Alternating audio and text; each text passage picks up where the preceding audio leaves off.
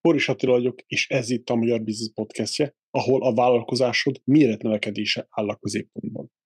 Tudod már, hogy hogyan fog növekedni idén a céged, és őre, és három év múlva. Ha még nincs kristálytiszta növekedési terved a következő évekre, akkor mindenképp ott kell legyél a Nemzetközi Skálázás konferencián, ahol a magyar vállalkozások határokon túli növekedését boncolgatjuk. Az egyedülálló nemzetközi piacra lépési konferencia február 6 és 8-a között magyar idő szerint délutáni órákban lehet követni online. Ha ne adj Isten lemaradnál a világ első magyar nemzetközi skálázós, vagyis nemzetközi léptéknövekedési konferenciájáról, ne aggódj, az előadásokat felvesszük a Magyar Biznis Skálázós Egyetemén, elérhető lesz mindenki számára. A témákat, előadókat és a teljes programot megtekintheted a magyarbusiness.org slash konferencia kötője 24 oldalon. A további részletekért iratkozz fel a sallagmentes havi hírlevelünkre, és kövess minket a YouTube-on. Ennyi volt a szolgálati közlemény, most pedig vágjunk bele. Figyelem, pikán szavak is előfordulhatnak, ezért a gyerek van a közeledben, tekerd le a hangerőt.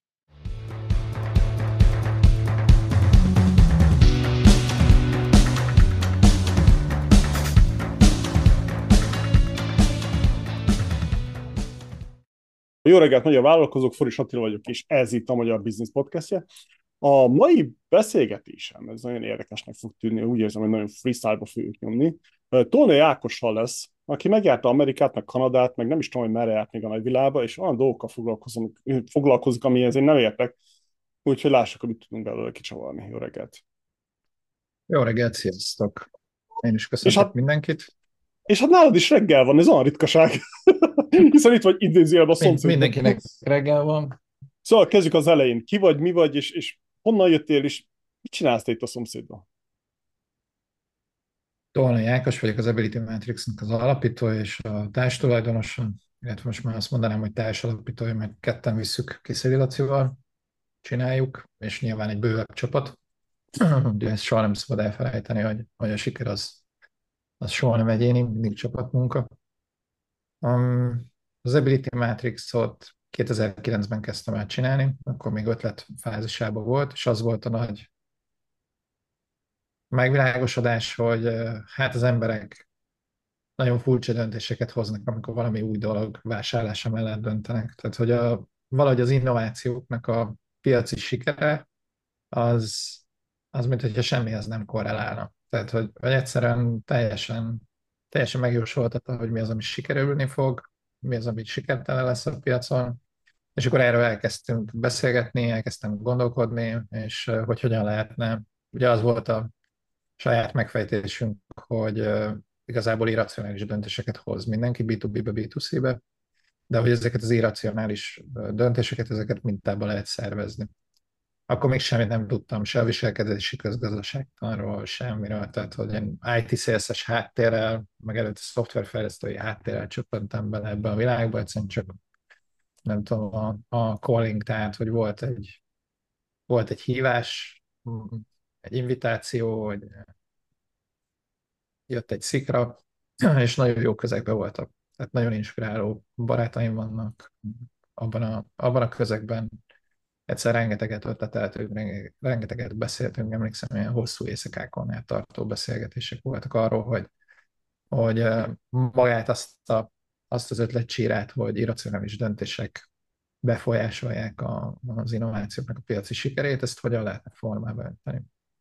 És, és akkor ez ilyen 2010 körül kezdett formát ölteni, akkor már volt egy-két meredek előrejelzés, amik össze is jöttek, és akkor erre alapozva kezdtem el utána tovább építeni. De hát erről majd úgyis beszélünk, gondolom.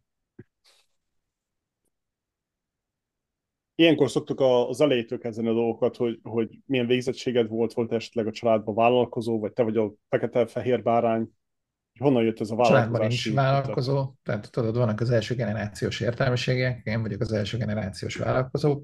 A édesanyám gyógypedagógus, édesapám fizikai munkával foglalkozott. Igazából két nagy két olyan dolgot kaptam tőlük, amit, amit persze így már 30 plusz fölött tudtam megfejteni. Ugye az, hogy édesanyám gyógypedagógus volt, ö, ö, önnek egészen más volt a mérce abba, hogy, hogy a gyerekeket hogyan tudja sikeressé tenni. Tudod? És ugye én láttam azt, tehát nagyon pici gyerekként belém ivódott az, hogy, hogy nincs olyan lehetetlen. Tehát, hogy, hogy anyu azért rendszeresen ilyen lehetetlen ügyekkel foglalkozott, és hát ott is ugye volt egyfajta csapatmunka, tehát, hogy a gyerek, anyu, illetve a gyereknek a szülei, ők így együtt elég komoly eredményeket tudtak elérni. És ugye emi, emiatt nekem, tudod, ez amikor így jönnek, és azt mondják, hogy hát, hogy az, az nem, Hát, de miért nem? Tehát, hogy, hogy százból egy gyerek lesz majd, aki így, vagy úgy, vagy amúgy, csak ugye akár logopédusként, akár gyógypedagógusként, nyilván mások voltak a, a mércék, meg ugye minden gyereknek a saját mércéje, de, de azért ott, ott azért anyu elég, elég meredek dolgokat rakott össze. És uh, apám meg, meg uh, azt gyerekként nem értettem, tehát hogy azt egyszerűen nem, nem, nem ment át ez az üzenet gyerekként, de azért belém volt hogy, eh, hogy nem másokhoz kell mérned magad. Tehát eh, amikor valami rossz jegyet kaptam, akkor tudod, és mi, mi az, amivel hazamész, hogy hát figyelj, apám, igen, ez kettes lett, egyébként jó tanuló voltam, de mit tudom, ez kettes lett, de 30-ból 20 vannak egyes. Tudod, ez a, hát még így is az átlag fölött voltam. És apám így nézett rá, hogy oké, okay, de ez hogyan ide? Tehát, hogy így ennek mi köze az, hogy én kettes lettem. És hát ugye saját magadnak, hát mi köze lenne? Tehát, hogyha mindenki rosszul teljesített, és te azon belül jobban teljesítettél, hát akkor nyilván az még mindig jó. Hát ez nem érdekelte. És egyébként ez, ez, ez a, tehát hogyha ilyen, nem is tudom, két tékevé a szülőktől, vagy, vagy két dolog, ami benne van a, a csomagban, akkor ez mindenképpen az. És ez az, ami, amire aztán lehetett építeni. Tudod, ezek azok a dolgok, amiket így csak idősebben értesz meg, hogy, hogy hoztál magaddal, és hozzájárult ahhoz, ahova eljutottál. Úgyhogy ez a két dolog szerintem, amiért nagyon hálás vagyok nekik, meg örökké hálás leszek. Úgyhogy ez, ez volt a, a szülőindítatás, illetve a nyelvet nyomták nagyon. Tehát, hogy abban az időben nekünk nem volt hozzáférésünk az angolhoz. Gyakorlatilag én 80, hát 78-as születésű vagyok, gyakorlatilag ugye 11 éves voltam, amikor tankok haza, és akkor hirtelen ránk zuhant az, hogy lehetett angolul tanulni. Én egy német suliba jártam, tehát hogy németet tanultunk orba szájba, és akkor elkezdődött az angol, és nagyon jó volt ott ugye a szülői csapat, tehát hogy ott tolták azt, hogy akkor mindegy, hogy hogy, de valahonnan szerezzenek angolt. Én egyébként akkor még az oroszt is tanultam volna szívesen, tehát hogy nekem nem volt ezzel külsebb problémám. És egyébként mai fejjel is azt gondolom, hogy nyilván most van ez a helyzet, de, de hogy azért minél több nyelvet beszélsz, annál több kultúrával vagy direkt összeköttetésbe. Tehát amikor, amikor nem egy közös nyelven kell kommunikálni, akkor azért mégis sokkal többet meg lehet tudni valakiről, meg, meg közelebb engednek magukhoz. Úgyhogy a nyelvek voltak még, amit, amit hoztam gyerekkorból. Négy évig eveztem középiskolásként. Ott, hát az, az egy az egy érdekes történet volt, ott talán az elég gyorsan kiderült, hogy, hogy van-e. Azt nem tudom, hogy ott derült ki, hogy van-e leadership skill, vagy igazából csak beleraktak ebbe a helyzetbe. Nem én voltam a legjobb, tehát hogy nem nagyon, nagyon tehetséges, nagyon szuper csapattársaim voltak. Én csak gyenge középszer, de kitartó voltam. Tehát, hogy én, jártam az edzésekre, mindig nyomtam, és hát a csak ebből B4-esnek voltam a, a vezérevezőse, és valahogy ez így, nem tudom, rajtam előtt szamáron a fül, és utána később is munkahelyemen elsősorban, tehát hogy ott, ott valahogy mindig megtaláltak azzal, hogy akkor én szóljak, én csináljam. Én álltam bele abba, hogy akkor senki, akkor majd én megoldom. És akkor Kandóra jártam, ami akkor váltott Andorról Neumarra, már nem is emlékszem, ott ugye mindig megy a Óbudai Egyetemen, most éppen Óbudai Egyetem néven fut. Szóval programozást tanultam, akkor elkezdtem szoftverfejlesztőként dolgozni. Hát ott elég gyorsan kiderült, hogy nagyon sok minden másban az életben ebbe is csak egy gyenge középszer tudnék lenni, és az hát abban az időben nem motivált. Tehát ma már egy kicsit másként gondolkodok arról, hogy jó egy középszerűnek lenni, de, de akkor úgy gondoltam, hogy hát, hogyha valami nem tudok a legjobb lenni, akkor azt nem biztos, hogy akarok csinálni. És volt egy programozó srác, aki tényleg ilyen gyors és gépíró sebességgel tolta a kódot. És ez a szintaktikailag, szematikailag helyes kód, tudod, amikor úgy te még odáig nem jutottál el, hogy a problémát megfogalmazd a fejedbe, és akkor valaki melletted úgy írja a kódot, hogy elsőre lefordul, lefut, azt csinálja, amit kell, hiba nélkül, ilyenek, és hát akkor így. Azóta is tudom, hogy egyébként ez egy elég magas léc, tehát hogy nagyon szerencsés vagyok, hogy a Gábort láttam programozni, de, de hát azért az úgy, hogy mondjam, helyére teszi a képességeidet, hogy, hogy, hogy hol is, hol is vagy a, a ranglétrám, Utána csináltam egy MBA-t közgázom, és, és igazából onnantól kezdve én már csak uh, IT marketing, IT sales területen dolgoztam nagyon sokáig, egészen addig, amíg elkezdtem az Ability Matrix-ot. És igazából ebből a sales háttérből, meg, a, meg az értékesítésből, ugye IT-ból mindig, mindig is uh, új dolgokat kellett eladni. Most, hogy ez mennyire volt új, vagy mennyire volt cutting edge, az, az ugye változó, de, de új dolgokat kellett eladni, mindig volt valami, valami más mellette. Tehát, hogy éppen egy ausztrál szoftvernek az európai képviselete. Tehát, hogy valami, valami mindig, mindig viszketett, ami, amit így meg kellett vakarni, és így valami, valamit még csinálni kellett. Tehát, hogy egyszerűen a, a full-time job az nagyon sokszor kevés volt. Nem mindig, de nagyon sokszor kevés volt. Dolgoztam a Telekom csoportnak, tudod, van ez a mondás, hogy az életed során legalább egyszer dolgozni fogsz a Telekomnak, már Magyarországon. Tehát vagy dolgoztál, vagy dolgozni fogsz, úgyhogy azt is kipipáltam. Ott is szuper embereket ismertem meg, tehát hogy mai napig vannak barátaim. hát körülbelül ez, a, ez az életpályamodell, és akkor utána tényleg IT sales dolgoztam több helyen, és, és gyakorlatilag utána Amerika cégalapítás, visszajövetel, és akkor utána Matrix full time. Most már az nagyon régóta. Szerintem tíz éve körülbelül. Jó hangzik. Uh, épp de sapádról, amit mondtál, hogy, hogy nem esett le, nem értette, hogy mit mondott. Megtudtam, tanultam egy jó... tanultam egy nagyon jó mondást, hogy a, a kölyök kiszabadul az iskolából, a, a középiskolából, és high schoolból, és akkor azt mondja mindenkinek, hogy te az én apám olyan hülye és elmegy kollégiumba, hazajön a kollégiumból négy-öt év múlva, azt te, az apám mennyit, mennyit okoskodott itt, mennyire lett okos itt négy év alatt? De ez is ilyen, hogy el kell érni azt a szintet, hogy megértsed ezeket a dolgokat.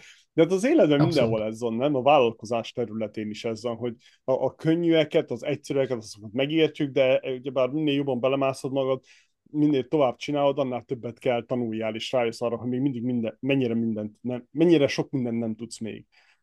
Ez, ez is, ez is meg, meg igazából a könyvek. Tehát, hogy, hogy uh, volt egy időszak, amikor Simon színek.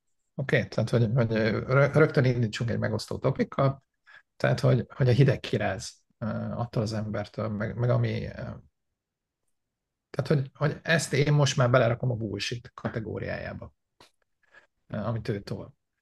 Eh, de hogy azért, azért ez, ne, ez nem úgy kezdődik, hogy, hogy nem tudom, akár vezetőként, akár bárhogy, nem tudom, már minden tudásnak a birtokába vagy. Tehát, hogy ezek lépcsők, és, és én szerintem én 2013 körül olvashattam a, a színeknek a könyveit, színek szájnek, nem is tudom, hogy ejtik. Um, és hogy, és hogy akkor, akkor azt mondtam, hogy úristen, tehát hogy ez kell. Tehát, hogy, hogy mindig vagy valahol, és akár a, akár a mentorok, akár a könyvek, tehát hogy, hogy ahhoz, hogy a következő lépést meglép, ahhoz olyan könyvek kellenek, ami ott segít.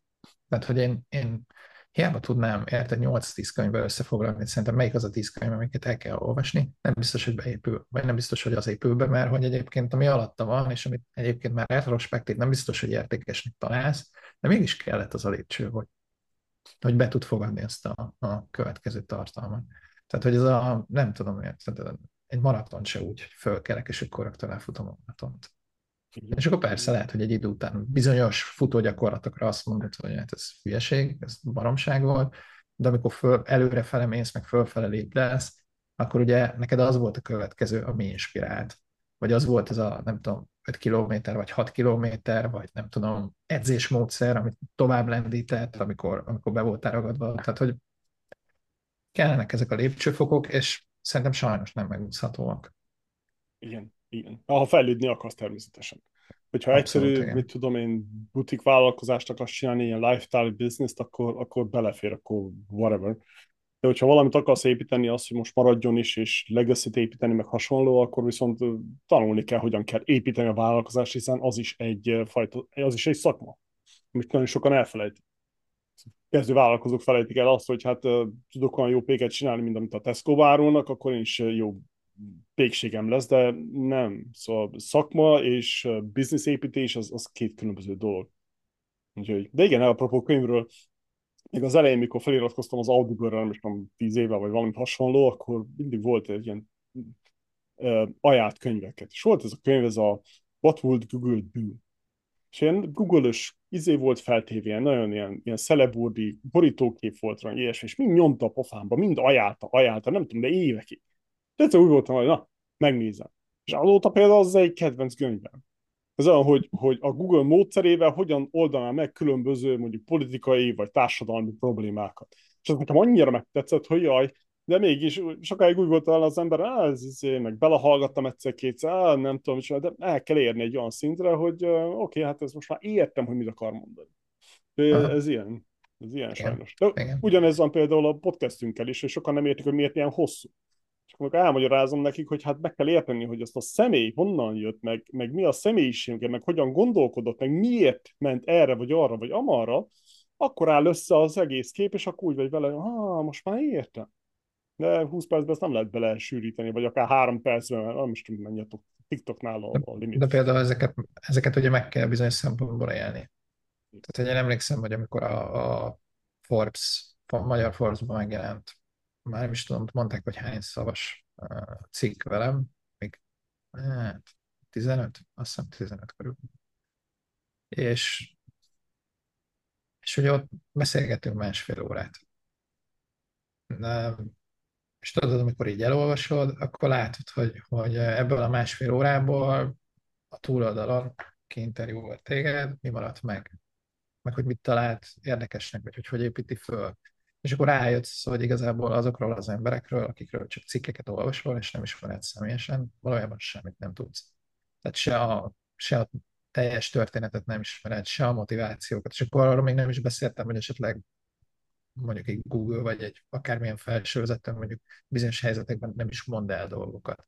Tudod, ezek a bezártuk a céget, felvásárolták a céget, akármi, tehát hogy ott megéri a PR a, a kommunikációt, azok kimennek, és hogy súlyos dollármilliókról, 10-100 milliókról van szó, és nyilván senki nem fogja elmondani.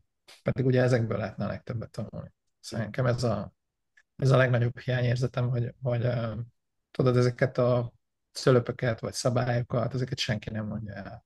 Akár hogyha belegondolsz, hogy, hogy mondjuk menedzsment könyvek vannak, de most pont egy olyan dolgot raktunk össze, product managereknek, hogy hogyan lehet fölfele menedzselni ez a menedzser tehát, hogy a, a, és akkor csináltunk egy kutatást videók, meg nincs.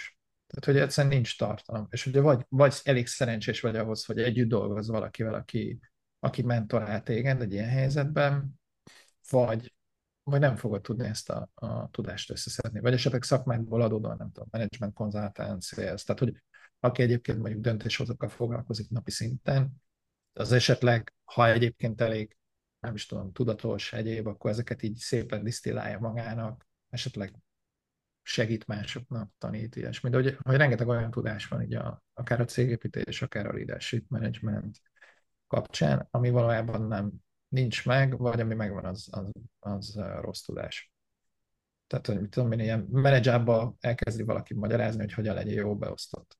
Hát, köszi. Tehát, hogy az nem az. Tehát, Értem, hogy ő megír, megírta a saját beosztottjainak azt a könyvet, ami, amivel így, figyeljetek, így kell engem menedzselni, és akkor valójában leírja azt, hogy, hogy maradj csendbe, old meg a problémákat, meg legyél proaktív, tehát oké, okay, jó, de, de hát az, hogy az az ember, aki, aki az adott menedzsernek a beosztottja, hogyan ér, ér, érvényesítse az érdekeit, hogyan olvasson egy, egy eh, vezetőt, vagy egy boardroomot, vagy akármit, vagy egy meetinget, azt ugye nem, nem tanítják meg.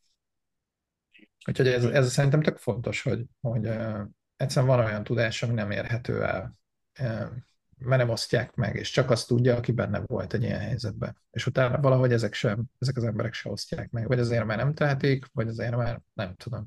Tehát, hogy... Én sajnos egy idő után, amikor már annyi ilyen könyvet olvastam, vagy hallott, hallgattam, hogy, hogy egy valami módszert, vagy technikát, vagy valamit ott políroztak ezerrel, és hogy ez mindenkinek jó, meg stb. stb.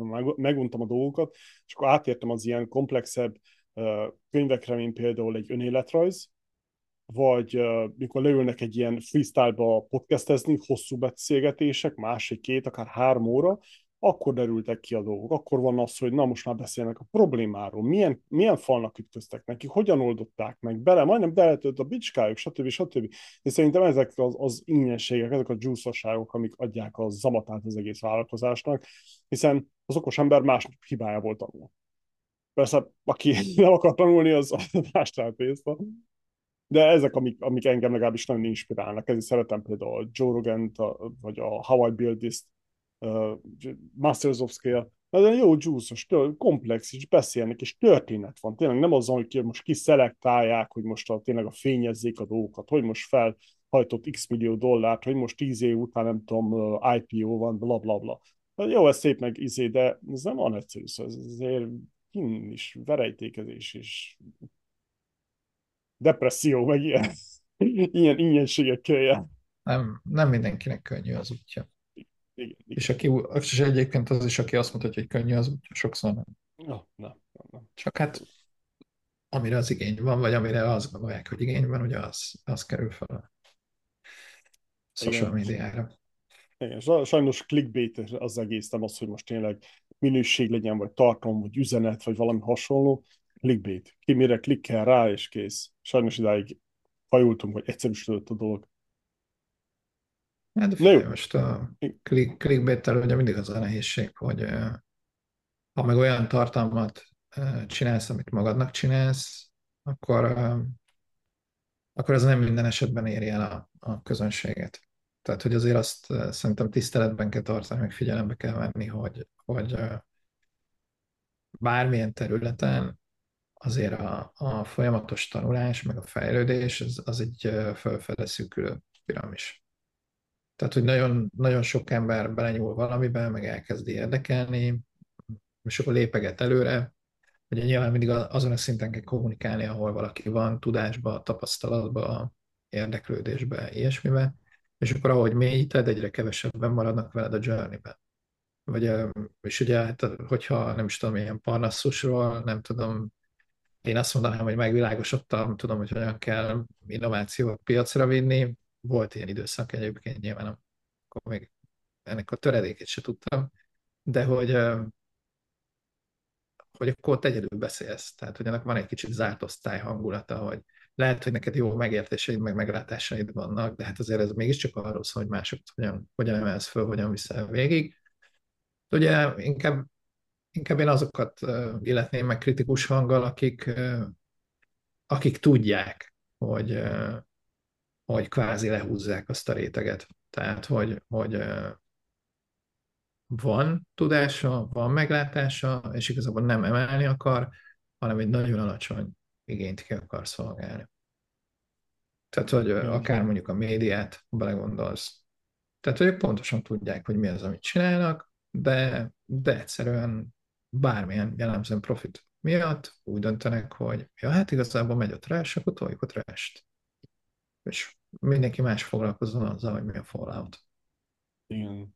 Érdekes, éppen tényleg hallgattam uh, Joe Ryan és Kevin Hartal egy podcast epizódot, és ő mondta, hogy a vár ő is gettóból jött el a csávó, stand-up comedian, ez a komikus, Igen. nem tudom, hogy mondják ezt magyarul, az, aki nem ismeri, Kevin Hart, és a lényeg, hogy éppen arról beszélt, hogy a negatív, az a trend most már az, hogy az emberek annyira különlegesek akarnak lenni, hogy még a, a negatívba is átmennek, a rossz indulatúságba, és csak hogy különlegesnek tűnjenek.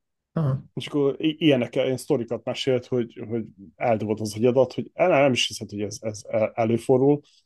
És ez van sajnos mindenhol, hogy bármi áron. Azaz egy valami cél, az szentesíti az eszközt, ugyebár, és akkor teljesen mindegy, hogy építünk valamit, adunk valamit a társadalomnak, egy, bizonyos rétegnek, vagy nem, csak azért csináljuk, hogy pénzünk legyen, és vagy hogy mi legyünk a középpontban. Szomorú. Szomorú. Na mindegy. Térjünk vissza itt a, a, a kis céghez. A, hogyan alapították a céget? Honnan jött ez az egésznek az ötlete? Hogyan kezdtétek el? Mert azért elég komplexnek hangzik, ha bár megmondom őszintén, amit te mondasz, az, azt én csak messziről ismerem. Tessél valamit az kezdetekről.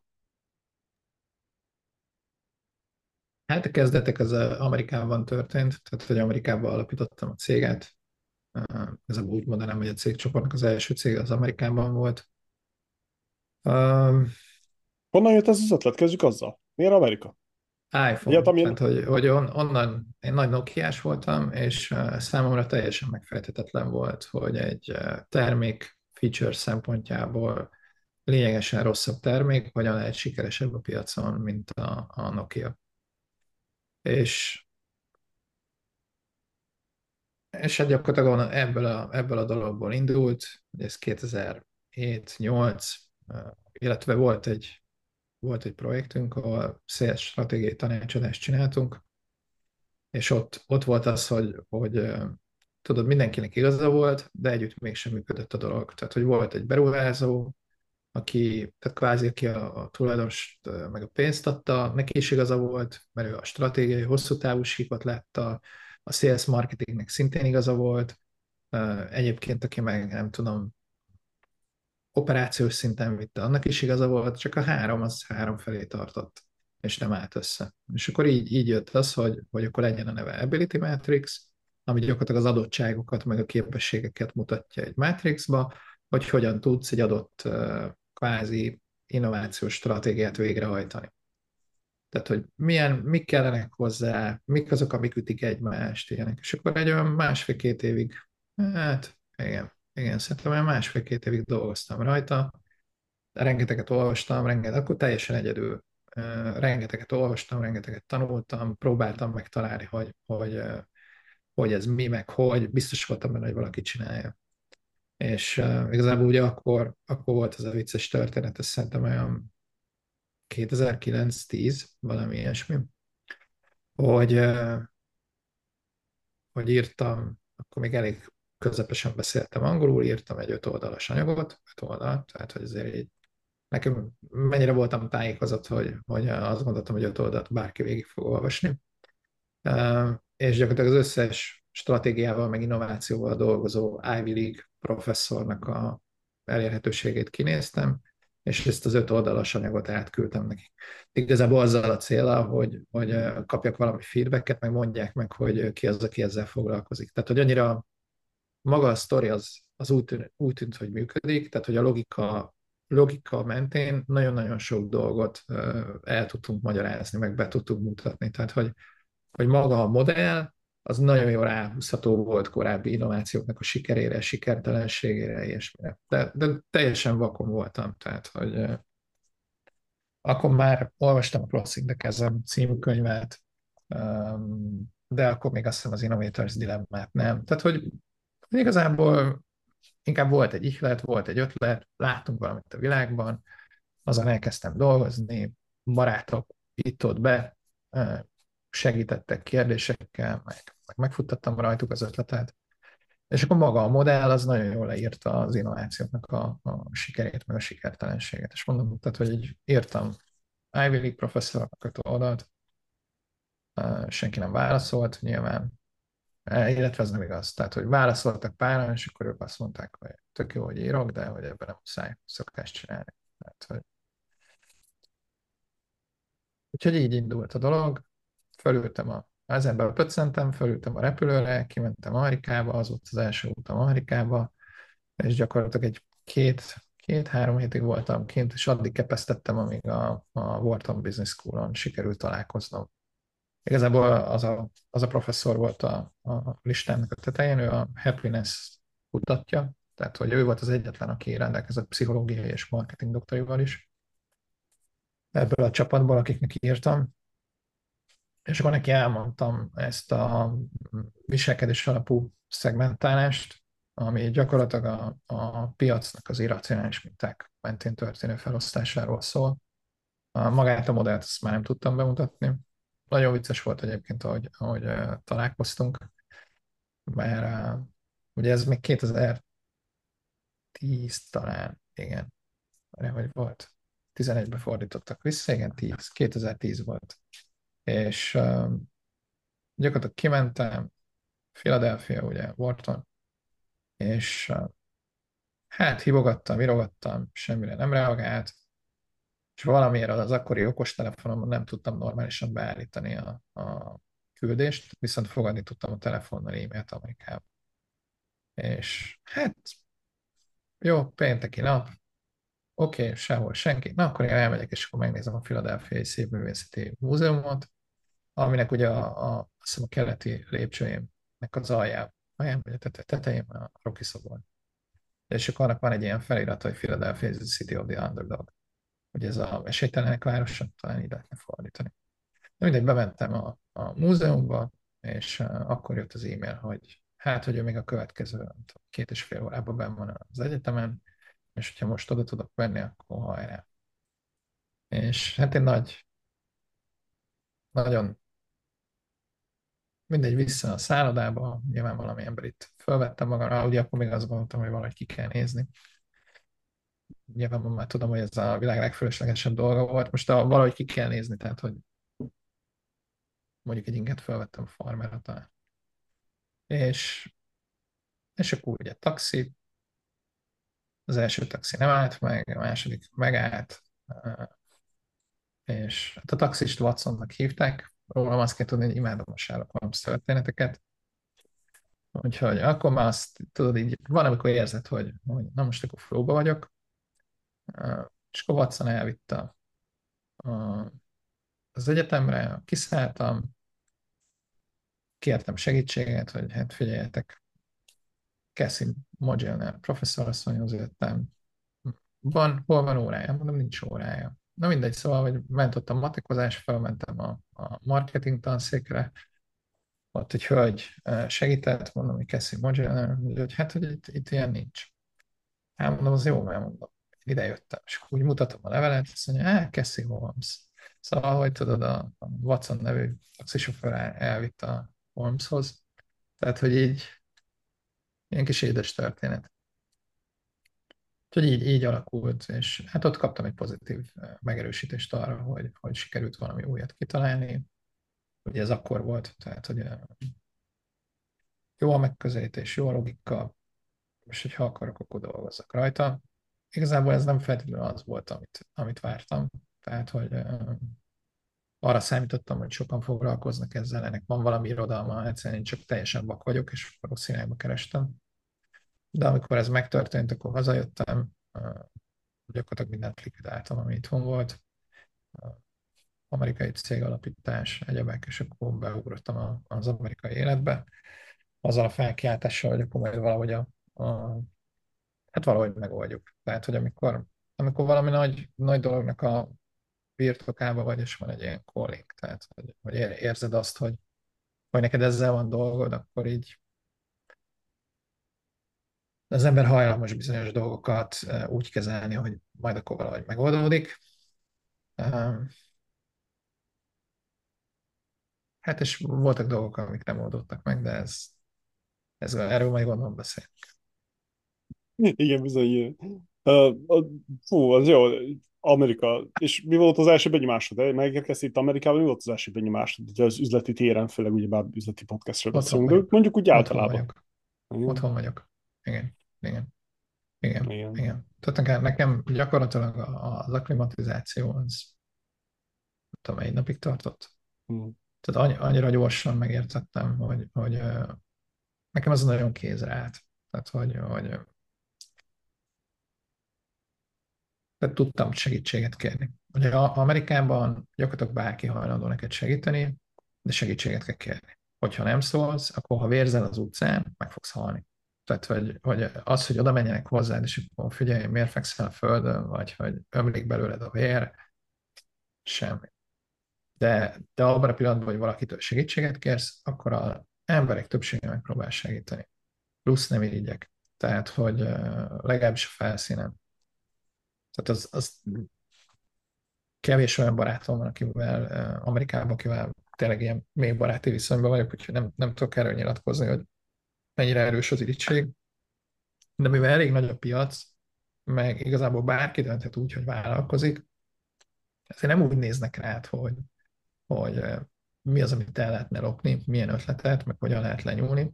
Nyilván vannak ilyenek is, tehát hogy azért a Gauss görbe ott is működik, de maga az alapbeállítottság az az, hogy, hogy, hogy milyen jó neked, milyen jó, amit kitaláltál, nagyon szurkolok neked, kívánok neked sok szerencsét, sok sikert, mert hogy ettől neki nem lesz kisebb lehetősége a sikerre. Tehát ugye ami, ami Magyarországon szerintem, nem tudom, hogy most is, de sokáig megvolt, hogyha volt valami ötleted, akkor ez a hogyan kapaszkodjak rá, hogyan tudja, tudlak, tudunk ebből valamilyen szeretet magunknak kiasítani, és hogy hogyan, és, és az irítség. Tehát, hogy, hogy valaki megcsinálta. Még ugye Amerikában tudják, hogy ez mennyi melóval jár, tehát sokkal kisebb a, a, az irítség. Meg hát ugye Amerikában piaci alapon megy a dolog, tehát hogy, hogy mire is irigykednél. Minden. Minden piaci alapon megy, ez nagyon durva viszont.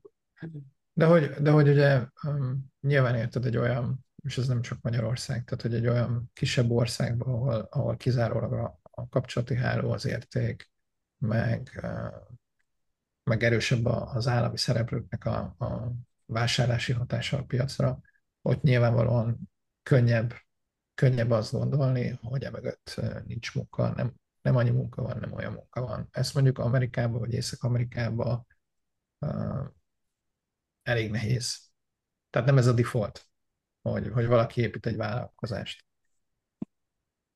És akkor azt, azt csak úgy tudta építeni, hogy egyébként nem tudom, papa-mama megtolta, és egyébként még ismer, nem tudom, négy állami vezetőt, hat cégvezetőt, és akkor mit csinálsz érted egy pékséget, és akkor nyertél három catering tendert. Nem, mert itt, hogyha valaki csinál egy pékséget, és ez a pékség jó, akkor oda sokan fognak járni. Ez, igen. Sorba állnak érte, szó szerint. Ez ennyi, igen. igen. És nem egy, meg nem két év alatt, hanem tíz, meg húsz év alatt. Igen, nekem is azóta ezért szerettem meg, ugyebár én nyári munkára jöttem ki még 20 évesen, és ez az, amit tetszett itt Amerikában nagyon, hogy, hogy ez a lazasság, nincsen rossz indulatúság, irítség, oda mész is kérsz nagyon szívesen segítenek, nem rossz akaróak, nem azzal, hogy most felhívom, nem tudom, az adóhivatalt is beköplek, szóval ez nagyon-nagyon ritka. Ez ilyen, hogy ne, ez, ez nekem nagyon tetszett az alasság. Várj, adó, adóhivatalos sztori, ugye ez a, hogy, hogy szocializálódok, és hogy, hogy minek mekkora a jelentősége. Ugye, amit Magyarországról hozol, és óriási előny, hogy sokkal képzettebb, meg tájékozottabb vagy olyan kérdésekben, amire valójában itt vállalkozóként nincs szükséged. Adójogszabályok, könyvelés, hogyan kell könyvelni, áfa, áfa elszámolás, áfa felszámításnak a szabályai, nem tudom, egy csomó minden. Amire itt egyébként ember van, és, és egy vállalkozó jellemzően nem foglalkozik vele. Azt se tudja, hogy, hogy miért úgy kell csinálni, úgy csinálni, azt kész. Um, és akkor volt egy, hát mondjuk szakmai vitának a könyvelővel, én utána néztem a jogszabályoknak, és úgy tűnt, hogy nekem van igazam, ezért utána mentem. És fogtam, és írtam az adóhivatalnak. Tehát, hogy itt Kanadában egy formon keresztül lehet kérdéseket küldeni az adóhivatalnak. Azt hiszem két nap, egy hét, egy héten belül felhívtak fölhívtak, és megkérdezték, hogy mivel tudnak segíteni. Biztos van ilyen Magyarországon is, de hogy azért az itt elég sokkoló volt, hogy, hogy nem rögtön egy ellenőrzést kaptál, hanem fölhívtak, megkérdezték, mondta Mókus, hogy most még erre nem tud válaszolni, elvitte magával, utána néztek, és majd aznap délután visszahívott, hogy ez, meg az, meg az, meg az. És nyilván ugye itt se fogják leírni e-mailben, meg nem tudom felhasználni, meg egyébként, de hogy De az, hogy szolgáltatás, az egy, az egy olyan szó, aminek tartalma van. Van, van mögötte valami. Állami szinten is. És vérzik itt minden Kanadában. hogy azért így tudnék mesélni a, a állami szolgáltatásoknak nem létező színvonaláról. De hogy de azért mégiscsak az alapfelállás az az, hogy, hogy hello, itt valaki adót fizet, és az adóért bizonyos szolgáltatásokat kap. És ebbe az adóhivatal is beletartozik. Amikor jöttünk Kanadából, átköltöztünk New Yorkba, akkor volt ilyen gondok, mert az asszonyot kapott ösztöndíjat, és akkor New Yorkba lett elköltve, bla bla bla. De lény, ami nem tetszett akkor az, hogy, hogy persze belekötöttek egy csomó mindenbe Kanadába is, szóval nem minden azzal, hogy, hogy korlátozó van a kerítés, de fel lehetett hívni őket és elmagyarázni, hogy hé, hát ez a szétük biztos, hogy ez van, biztos, jaj, nem, mi tévedtünk. És akkor van az a, az a kommunikáció, hogy most oké, okay, hozzádágnak a levelet, kaptunk egy levelet, hogy tartozunk nekik 40 valány ezer dollárral. Ez ilyen, hogy annyival tartoztunk neki, mint a hány, mennyi ösztöndíjat kapott az asszony két évre, vagy valami hasonló volt. Szóval egy ilyen nonsens volt. De fel lehetett hívni, elmagyarázni, az az illető nem tudott, hogy elküldött valami, valami nem tudom, valami vezetőhöz, aki épp a, a, a dossziénkat azt elemezte, mit tudom én, mit csináltad, de, és el lehetett velük beszélni, ezt az egészbe. És, és igen, más, más kultúra. De nem tudom, jó. hogy honnan kanyarodtunk ide. de most úgy érzem, hogy ugrálni fogunk itt egy kicsit jobbra-balra. De mindegy, próbáljunk visszatérni itt Amcsiba. Szóval miért kezdtél Amcsiba? Egy nap még, még be, be, be, be ráéreztél, és mik voltak a következő lépések? Mi volt a logikát, hogy, hogy hogyan támadod meg ezt a piacot, és Hát ugye kvázi validálás volt az első, ugye ez a, amikor először landoltam, akkor csak validálni mentem ki. Uh, utána, amikor másodszor mentem ki, akkor én úgy éreztem, hogy, hogy felkészült vagyok. Ugye megtörtént a cégalapítás, tisztában voltam azzal, hogy ez, ez nem egyenlő munkavállalói vízummal, akkor ott volt egy-két elképzelés arra, hogy hogyan lehet a, a végén kvázi munkavállalói vízumot szerezni. Ugye ehhez, ehhez kellett volna üzlet, embereket felvenni, stb. Um, Ugye az amerikai vízumrendszerrel az a probléma, hogy ha nem tudod magad valamilyen dobozba belapátolni, akkor az nem fog menni. Tehát, hogy vannak kategóriák, és igazából ott egy ügyvédet azért fizetsz, hogy a te történetedet transformálja valamelyik dobozra.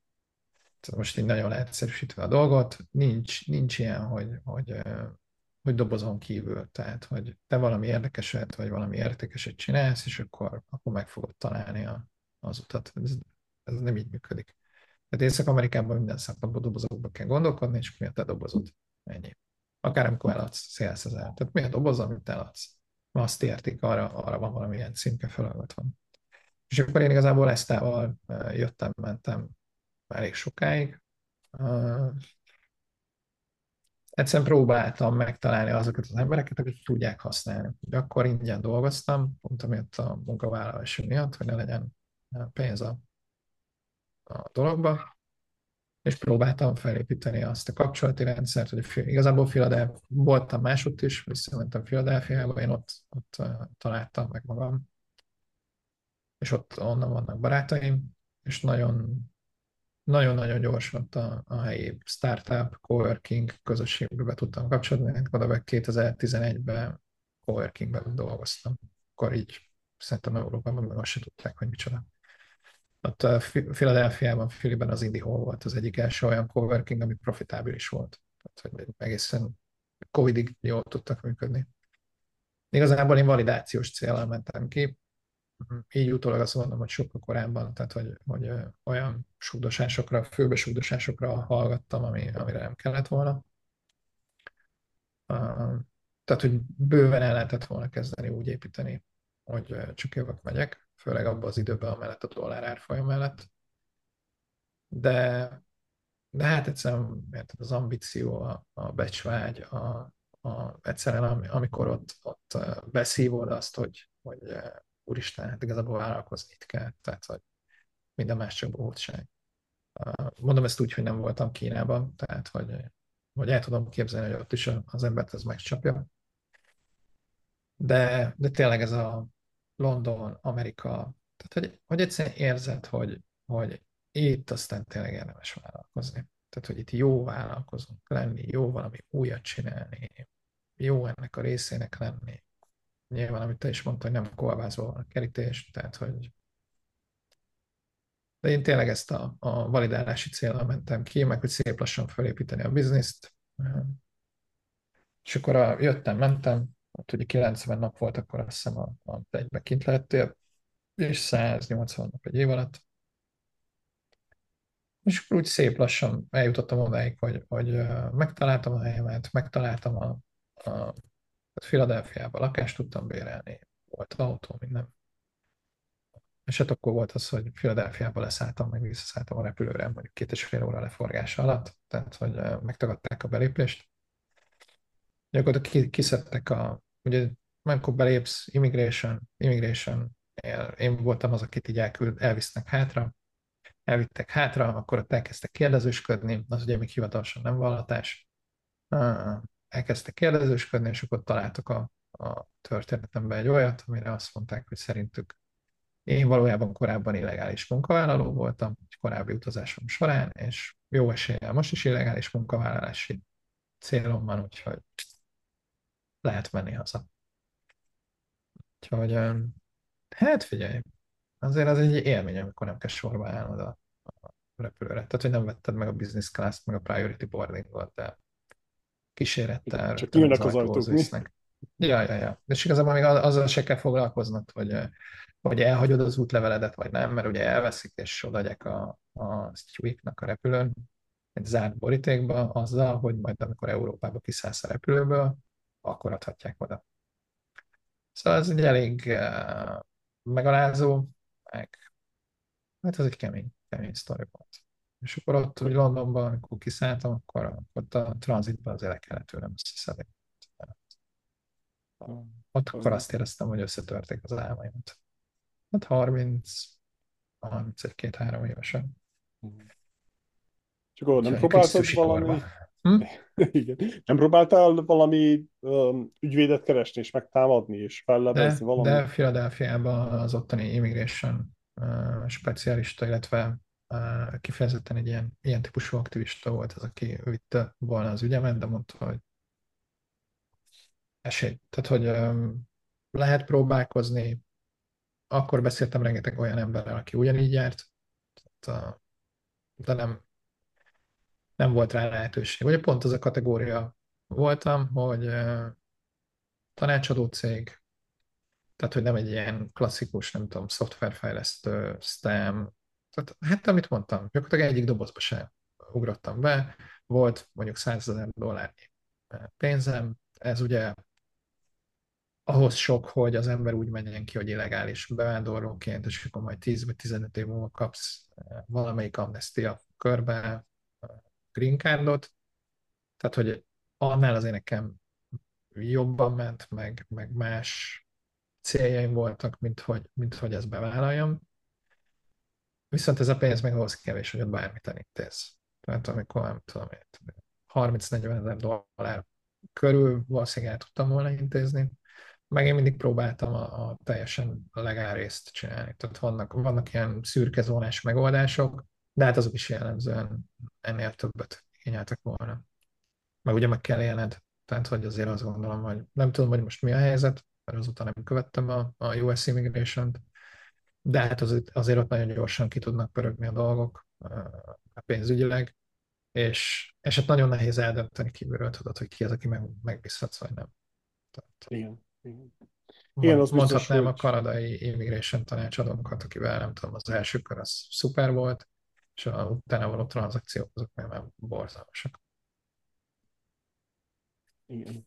Igen, ez biztos, hogy Amerikában az a, az, az érdekes, az, olyan érdekes helyzet ez, hogy, hogy bármennyire is sűrű a piac, egy jó termékre mindig van igény, szóval ez, ez szó nélkül, nincsen az, hogy, hogy el vagy nyomva. Esetleg, ha nem tudod felépíteni a cégedet, vagy nem tudod, ez a go-to-market strategy, ez nagyon gyenge, vagy akár nincs is, akkor az beletörhet rendesen a bicskád. De a jó terméked, akkor, akkor van hely a piacon. A másik pedig az, hogy ennek a nagy kapitalizmusnak van uh, két nagy fekete gödre, ha lehet így mondani, fekete lyuka. Az egyik az a törvények, úgyhogy az az első, hogy kell egy, egy jogász, aki ismeri a, a, a törvényeket, a szabályokat, mit, hogy, mint úgyhogy de tudja egyszerűsíteni a te helyzetedet, és tényleg rendes ö, dobozba beletenni. A másik pedig az az adózás. Szóval az is olyan komplex, olyan izé, hogy ember legyen a talpán, aki azt érti, hogy igen, az az első. Akarsz vállalkozni Amerikában, az a kettőhez kell. Hogy tanácsot kérjél tőle, megértsed, hogy hogy mind működik a dolog, mert ez, ez borzasztó. Ez nagyon-nagyon rossz. Hát és ugye kívülről nézve nagyon sokan, nagyon sokan azt gondolják, hogy nem tudom. Tehát a, ami, ami szerintem Magyarországon jó, hogy ott uh, sokkal szélesebb körül a szakértelem. Tehát mondjuk egy, egy ügyvéddel sokkal több témáról tudsz beszélgetni, egy könyvelő, uh, sok esetben ugye adó, uh, adózással kapcsolatos kérdésekben is tud neked tájékoztatást adni. Itt mondjuk a, a könyvelőmmel azon kell vitatkoznom, hogy a külföldre számlázunk, akkor abba kell, vagy áfa legyen, vagy nem. Tehát, hogy, hogy csak hogy egy helyére tegyük a dolgokat, hogy, hogy mit jelent az, hogy itt valaki könyvelő. Azt jelenti, hogy nem tudom, az adott szoftverbe be tudja kalapálni, és akkor le tudja generálni belőle a, a adóbevallásokat. És akkor mondjuk ez egy X szintű könyvelő, ebben azért elég sok van. És akkor nyilván ugye, ahogy mész följebb egyre drágább pénzért, kapsz ennél sokkal többet is, de hát ugye akkor jön az, hogy akarod-e az árbevételnek a 20%-át könyvelőre költeni és akkor nem biztos, hogy ezt akarod. A bóvó, tehát a, a, igazából az is előfordulhat, hogy egyébként valamelyik kapcsolatodon keresztül találsz valakit, akit meg is tudsz fizetni, meg egyébként jó is. De ezek, ezek nem magától értető dolgok, vagy akár az, hogy felveszel alkalmazottat. Tehát, hogy lehet, hogy elsőre úgy tűnik, hogy drágább az, hogy nem tudom, munkaerő közvetítőn keresztül, vagy bármi máson keresztül foglalkoztatsz valakit, de hát a vége mégiscsak az, hogy, hogy ilyenkor ugye riszket átraksz valaki másra, és akkor csak egy számlát, számlát, számlát fogadsz be, és az összes többi problémával meg ők birkoznak meg. Tehát, hogy például az employment, az a, ennek a jogi háttere, ez olyan, amit, amit szerintem én majd csak 5 vagy 10 év múlva akarok így Kanadába bepróbálkozni ezzel. Tehát amikor már minden más területen biztonságosnak érzem a, a mozgásomat, na akkor majd lehet, hogy bemegyek egy ilyen employment zsákutcába, mert az ott, ott azért az, az minden országban nagyon kemény. Igen, igen. Azért szeret inkább a freelancereket, ugyebár um, egyszerű cégként vagy, és akkor átutalják, és kész, nincsen adózás, meg jutalékok, meg járulékok, meg mit tudom én. Igen, más. más. Megérkeztél a, a Londonba, leültél, gondolom hideg zuhany, meleg zuhany, idegroham, ilyesmi szívroham. Uh, utána hogy szedted össze magad? Mennyire fájt összeszedni magad? Szerintem ez ilyen, hogy csak átérezni is fájdalmas, hát nem, hogy átélni. Hát nagyon, nagyon, nagyon. Igazából nekem addig mm, minden sikerült. Tehát ha, ha úgy visszatekintek, akkor előtte nem nagyon voltak kudarc élményeim.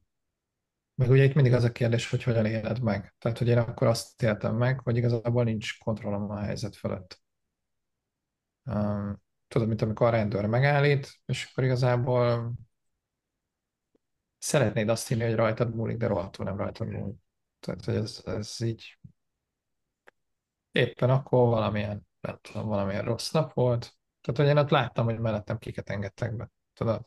Uh-huh. Tehát, hogy nem, nem kell érted nagy emberismerőnek lenni, hogy tudjam, hogy ott akkor látták őt utoljára. Tehát, hogy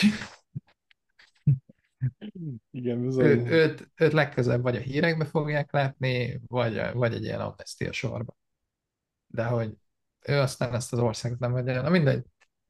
Uh, szóval nagyon-nagyon nehéz volt. Nagyon-nagyon nehéz volt. Igazából az elején, amikor hazajöttem, akkor, akkor volt egy ilyen rövid összetörés, és akkor azt mondtam, hogy jó, hát ez is csak egy probléma, ennél már megoldottam cifet, ezt is meg fogom oldani. És, és ugye másfél-két hónapig vitt a lendület és akkor kiderült, hogy nem. Tehát, hogy ez, ez nem az, amit meg fogok oldani. Ez, ez az ajtó bezárult, lehet, hogy ezt valahogy ki lehet nyitni, de, de akkor nem tűnt reálisnak, hogy, hogy ez bárhogy meg lehet oldani, és, és akkor ilyen nagyon gyorsan, nagyon mélyre zuhanás. Tehát, hogy hát Szerintem az élet, életben az egyik legfontosabb dolog, főleg, hogyha vállalkozol, hogy azt érezd, hogy hogy eh, kontrollálsz dolgokat. És, és amikor azt érzed, hogy már nem te kontrollálod dolgokat, hanem csak utas vagy, akkor az úgy, nekem az nagyon, az nagyon-nagyon mély ütés volt, és hát akkor azért voltak dolgok, napok, amikor még nem másztam ki az ágyból, meg ilyenek. Hát, a feleségemmel akkor már együtt voltunk, még nem volt a feleségem, de, de ő azért így voltak olyan napok, amikor úgy ment el, hogy nem tudta, hogy mire ér haza. Hogy egyáltalán lesz-e valaki ott van, akire hazaér. Tehát, hogy az nagyon, nagyon kemény volt, és akkor úgy döntöttem, hogy, hogy hát próbáltam innen-onnan segítséget kérni, profit, de, de ahogy mondtam, ugye a, a legnehezebb része az az, hogy nekem a legfontosabb az életemben a szabadság. Tehát ez, ez, ez az egyetlen egy olyan érték, amit én mindig keresek.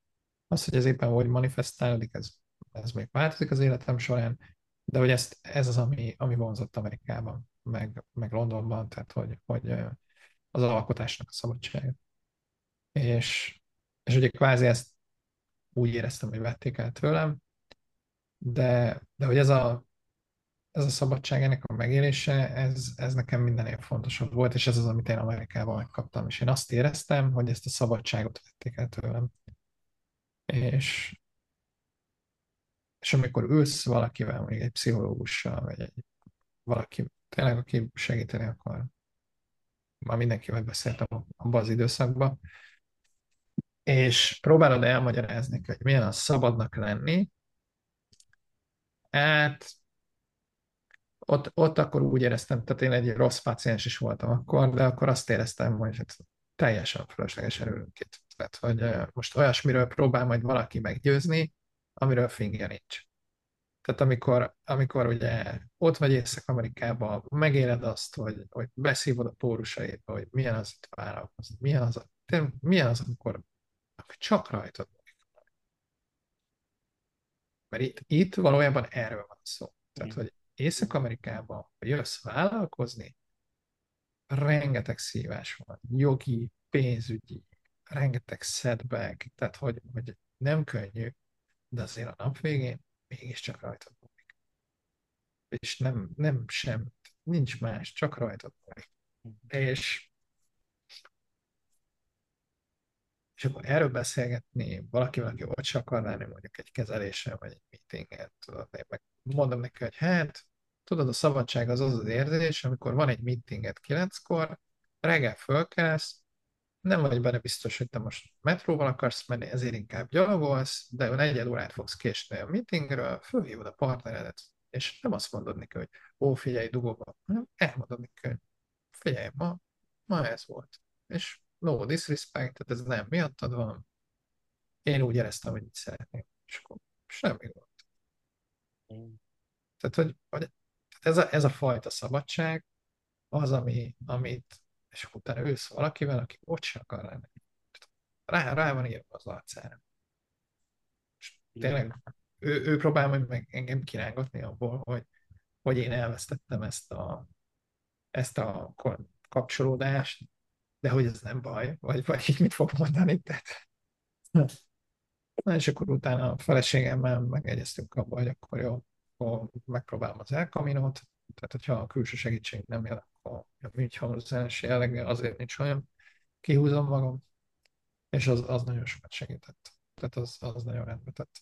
Hát figyelj, egy hónapig reggel fölkelsz, sétálsz 20-35 kilométert, este lefekszel közben ápolod a lábadat, hogy másnap is tudjál menni, eszel, iszol.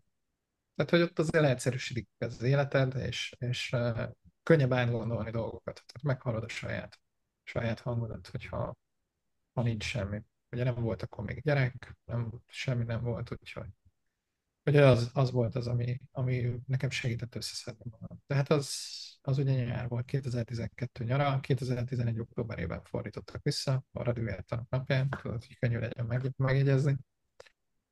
Um, úgyhogy, na és akkor 2012 nyarán hazajöttem, az volt kvázi a, a, az alja a veremnek, addig csak lefele mentem, és akkor szép lassan újraépítettem a céget. Tehát akkor döntöttem úgy, hogy jó, hát hogyha én ezt nem tudom elsőre megcsinálni Észak-Amerikába, akkor elkezdem újra otthon, Európába, szép lassan fölépíteni, és akkor majd valahogy abból kimegyek. És hát ugye fast forward 9 év, és 9 év múlva ugye először Ausztriát csináltuk meg, és utána Kanadát. Sőt, szerintem 8 évre rá meg tudtuk csinálni Ausztriát. Igen. Kérdésem hozzád azt, hogy így, így utólag azért már eltelt majdnem 10 év, hogy mit csináltál volna másképp a kanadai már az amerikai?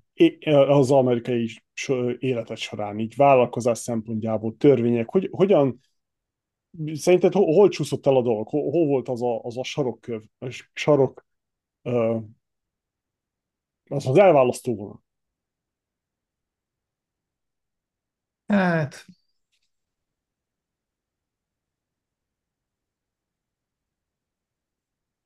Szerintem akkor, akkor ez elég nehéz lett volna másként csinálni. Igazából azt tudom mondani, hogy, hogy most hogy csinálnám. Tehát, hogy Halljuk, az is jó. Más timeline-ba kell gondolkodni. Tehát, hogy ez, ez nem, nem olyan, mint, mint nem tudom, hogy Magyarországon itt az egy biznisz, és egy év alatt kiderül, hogy működik, vagy nem. Tehát, hogy itt, itt egy ilyen kettő-öt éves idővonalba kell gondolkodni. Tehát a legkevesebb az a két év Észak-Amerikában, szerintem. Ennek megfelelően, hogy ha, ha neked ez hosszú távú célod, akkor egészen más utakon, meg módokon is ide lehet jönni. Tehát, hogy van egy, figyelj, amikor én elkezdtem a Matrixot, akkor gondolkodtam azon, hogy PhD-t csinálni belőle. Tehát, hogy elmenni, és akkor igazából ezzel foglalkozni és kutatni, és akkor megnéztem, hogy hát az öt év. Na most azért így, nem tudom, 10, 14 évvel korábban, tehát, hogy öt év, azért akkor így 30 meg, hát 30 évesen, 29 évesen, érted, 5 év az a világ. Tehát ugye azt gondolod, hogy ak- akkor te már nyugdíjba fogsz menni. Most ugye 45 évesen már más gondolok arról, hogy, hogy 5 év, tehát már simán csinálok 5 éves tervet. Már nem, már nem gondolom azt, hogy amiket mondjuk leírnék, vagy leírtam volna 30 éves fejjel, az reális, hogy egy év alatt meg lehet csinálni. Tehát, hogy, hogy az, az idő az, az egy kicsit átértelmeződik. De ez, ez szerintem megérések kellene, meg kor kell. Például szerintem tök jó egy, egy bármilyen egyetemi ösztöndíj, vagy kivenni egyetemre, vagy akár az, hogy kijössz három hónapra, ugye az egyetemeken keresztül nagyon jó networköt lehet építeni. Tehát, hogy szerintem ez a, ez a másik, meg a network építés. Ugye a, a, megkérdezel egy amerikait, nagyon sok mondja azt, hogy neki nincs networkje. És akkor így elkezded neki magyarázni, hogy usa, értem, hogy szerinted nincs networköd. Jártál egyetemre? Hát igen. Az egyetemben milyen közösségeknek voltál tagja? Ta, ta, ta, ta, ta. És tartjátok még a kapcsolatot? Hát persze. És egyébként, nem tudom, egyetemi fundraiserekre visszamész? Vagy van az egyetemnek alumni programja? Ja, hát hogy ne lenne? És egyébként, nem tudom, érted, Sri Lankán és Sri Lankán hányan vannak? Hát vannak tizen. De mind a tíz nagyvállalati vezető, és mit tudom, havonta egyszer összejárok sörözni. És ezeket ugye nem networkként élik meg a, amerikaiak, nekik a network az az, amikor elmész szándékosan networkölni, de hogy, de hogy valójában kapnak olyat, amit, amit itt Európában nem kapsz. Vagy nagyon kevés helyen, nagyon kevés egyetemi helyen, de hát közép-kelet-európában nulla. Tehát, hogy ott egyszerűen az egyetemek nem foglalkoznak azzal, hogy gondozzák a, a volt tanulókat, vagy összerántsák őket, vagy ezt a networköt kultiválják. Ugye, és e, ezért gondolom azt, tehát a mai fejemmel azt mondanám, hogy, hogy például simán tök jó, hogyha bizniszt akarsz építeni, el kell menni két-három évig tanulni valahol, egyszerűen olyan network lesz, amivel már nem tudsz leesni. Ha egyébként ezzel a vállalkozói attitűddel meg szemlélettel mész, hogy, hogy ez valójában egy lépcső oda. Tehát, hogy én nagyon, nagyon-nagyon a végcélt néztem, és az volt szerintem aiban. Um, ráadásul a net, networkön keresztül, tehát ez az egyik az, az szerintem a, a kvázi nem szomszédos network, tehát hogy ami, ami nem a szakmához kapcsolódik, nem, hanem, hanem valami egészen más helyre nyúlsz be, mert ugye ezzel a diverzitását tudod növelni a networkönnek, és amikor problémád van, akkor, akkor olyan helyekről tudsz segítséget kérni, ahol nem, nem, nem ugyanolyan monomániások vannak, mint te. Tehát, hogy nincs egy bezárt vállalkozói világ. A másik meg pont ez, a vállalkozói világ. Tehát, hogy azokat a típusú problémákat, amikkel egyébként te szembe fogsz nézni, ki hogyan oldotta meg. Ez lehet akár a, az immigration, a cégalapítás, a jog, egy-egy szerződés, milyen klauzulákat lehet beletenni. Tehát, hogy nem minden esetben lesz 4-8-10 ezer dollárod arra, hogy egy profi ügyvéd megnézze mondjuk egy szerződést. de lesz olyan, aki előtted ezt már megcsinálta, és vagy ingyen odaadja, vagy azt fogja mondani, hogy figyelj, én 10 ezer dollárt fizettem az ügyvédnek, dobjál be 500 dollárt, és akkor átküldöm neked a, szerződésünket, vagy tehát, hogy, vagy egyszerűen, hogy, hogy az a, az a network meg legyen. Nekünk is most van itt a, az egészségbiztosítással egy, egy levelezésünk. El tudom neked mondani, hogy valójában senki nem tudott segíteni, még, a, még az adott területhez értő ügyvédek sem, vagy hát jogi tanácsadók, de egyébként egy brazil srác, aki ugyanúgy vállalkozást épít itt, azonnal lekottázta, hogy mit kell csinálni. Tehát ez, ezek azok a dolgok. És ugye ezeket nem lehet, nem lehet Magyarországon megfejteni. Én másfél órát, másfél, órát, másfél évet toltam bele a kanadai landing előtt a network építésbe. Ugye Covid alatt volt, meg akkor már nagyon jó online túlok voltak, és azt hiszem 130 meetingem volt. Ez a meeting ez legalább fél órás beszélgetést jelent. 130 emberrel beszélgettem legalább fél órát, mielőtt kijöttünk. És szerintem azóta is volt legalább egy. Hogy ez azt jelenti, hogy sokszor este 11-kor, tehát hogy belerakod a menut. Ezt az a első amerikai útam előtt nem csináltam meg. És még ezzel a 130 meetinggel is azért így, hogy mondjam, érnek meglepetések. Sok. Sok. Sok. Úgyhogy én ez az, amit másként csinálnék. Érdekes, érdekes igen, az biztos, hogy másképp működik a dolog, de ez a, ez a kult szó, amit használtál, ez a timeline, itt dobbant egyet a szívem, mert igen, én is így látom, hogy, hogy teljesen, túlságosan rövid időre tervezünk, és főleg itt Amerikában, ugyebár itt azt kell tudni az egészről, itt dióhéjban, ha meg lehet így fogalmazva, hogy borzasztóan sok a lehetőség, talán túl sok a lehetőség is, és tényleg te úgy, mint a Matrixnál, hogy hogyan rakod össze ezeket a dolgokat ahhoz, hogy segítsenek a te vállalkozásot felépíteni, ez csak tőle függ. De ahhoz viszont meg kell értsed, hogy ezek az elemek, ezek hogyan, használ, hogyan tudod őket használni, mik az előnyei, mi a hátrányai. Mivel sok van, ezért nagyon sok groundwork-ot, alapmunkát kell letegyél. De, és utána tudsz csak fejlődni. Igen, Magyarországon, bár szinte mindenki ért mindenhez, szindróma van, bár kicsi az ország, ebben szinte bármelyik európai országról beszélünk, mert Amerikához képest szinte minden európai ország kicsi. Másképp működnek a dolgok, könnyebben átlátod, kevesebb az a, a, az a groundwork, amit le kell tegyél. És uh, itt tényleg azt mondom, hogy ha bármikor ki akarsz jönni, ha úgy dönt valaki, hogy ki akar jönni Amerikába, vagy akár Kanadába terjeszkedni, akkor az az öt év, az a minimum, amiben gondolkodik el. És azt le hát kell igazából két, két év alatt kiderül, hogy, hogy működik, vagy nem működik lehet, hogy már most a működik, az nem a vállalkozással, hanem hogy, hogy akarom vagy nem akarom. De igen, általában öt évet jelölnek meg annak a pontnak, ahol eléred azt a életszínvonalat, ami volt otthon előttem.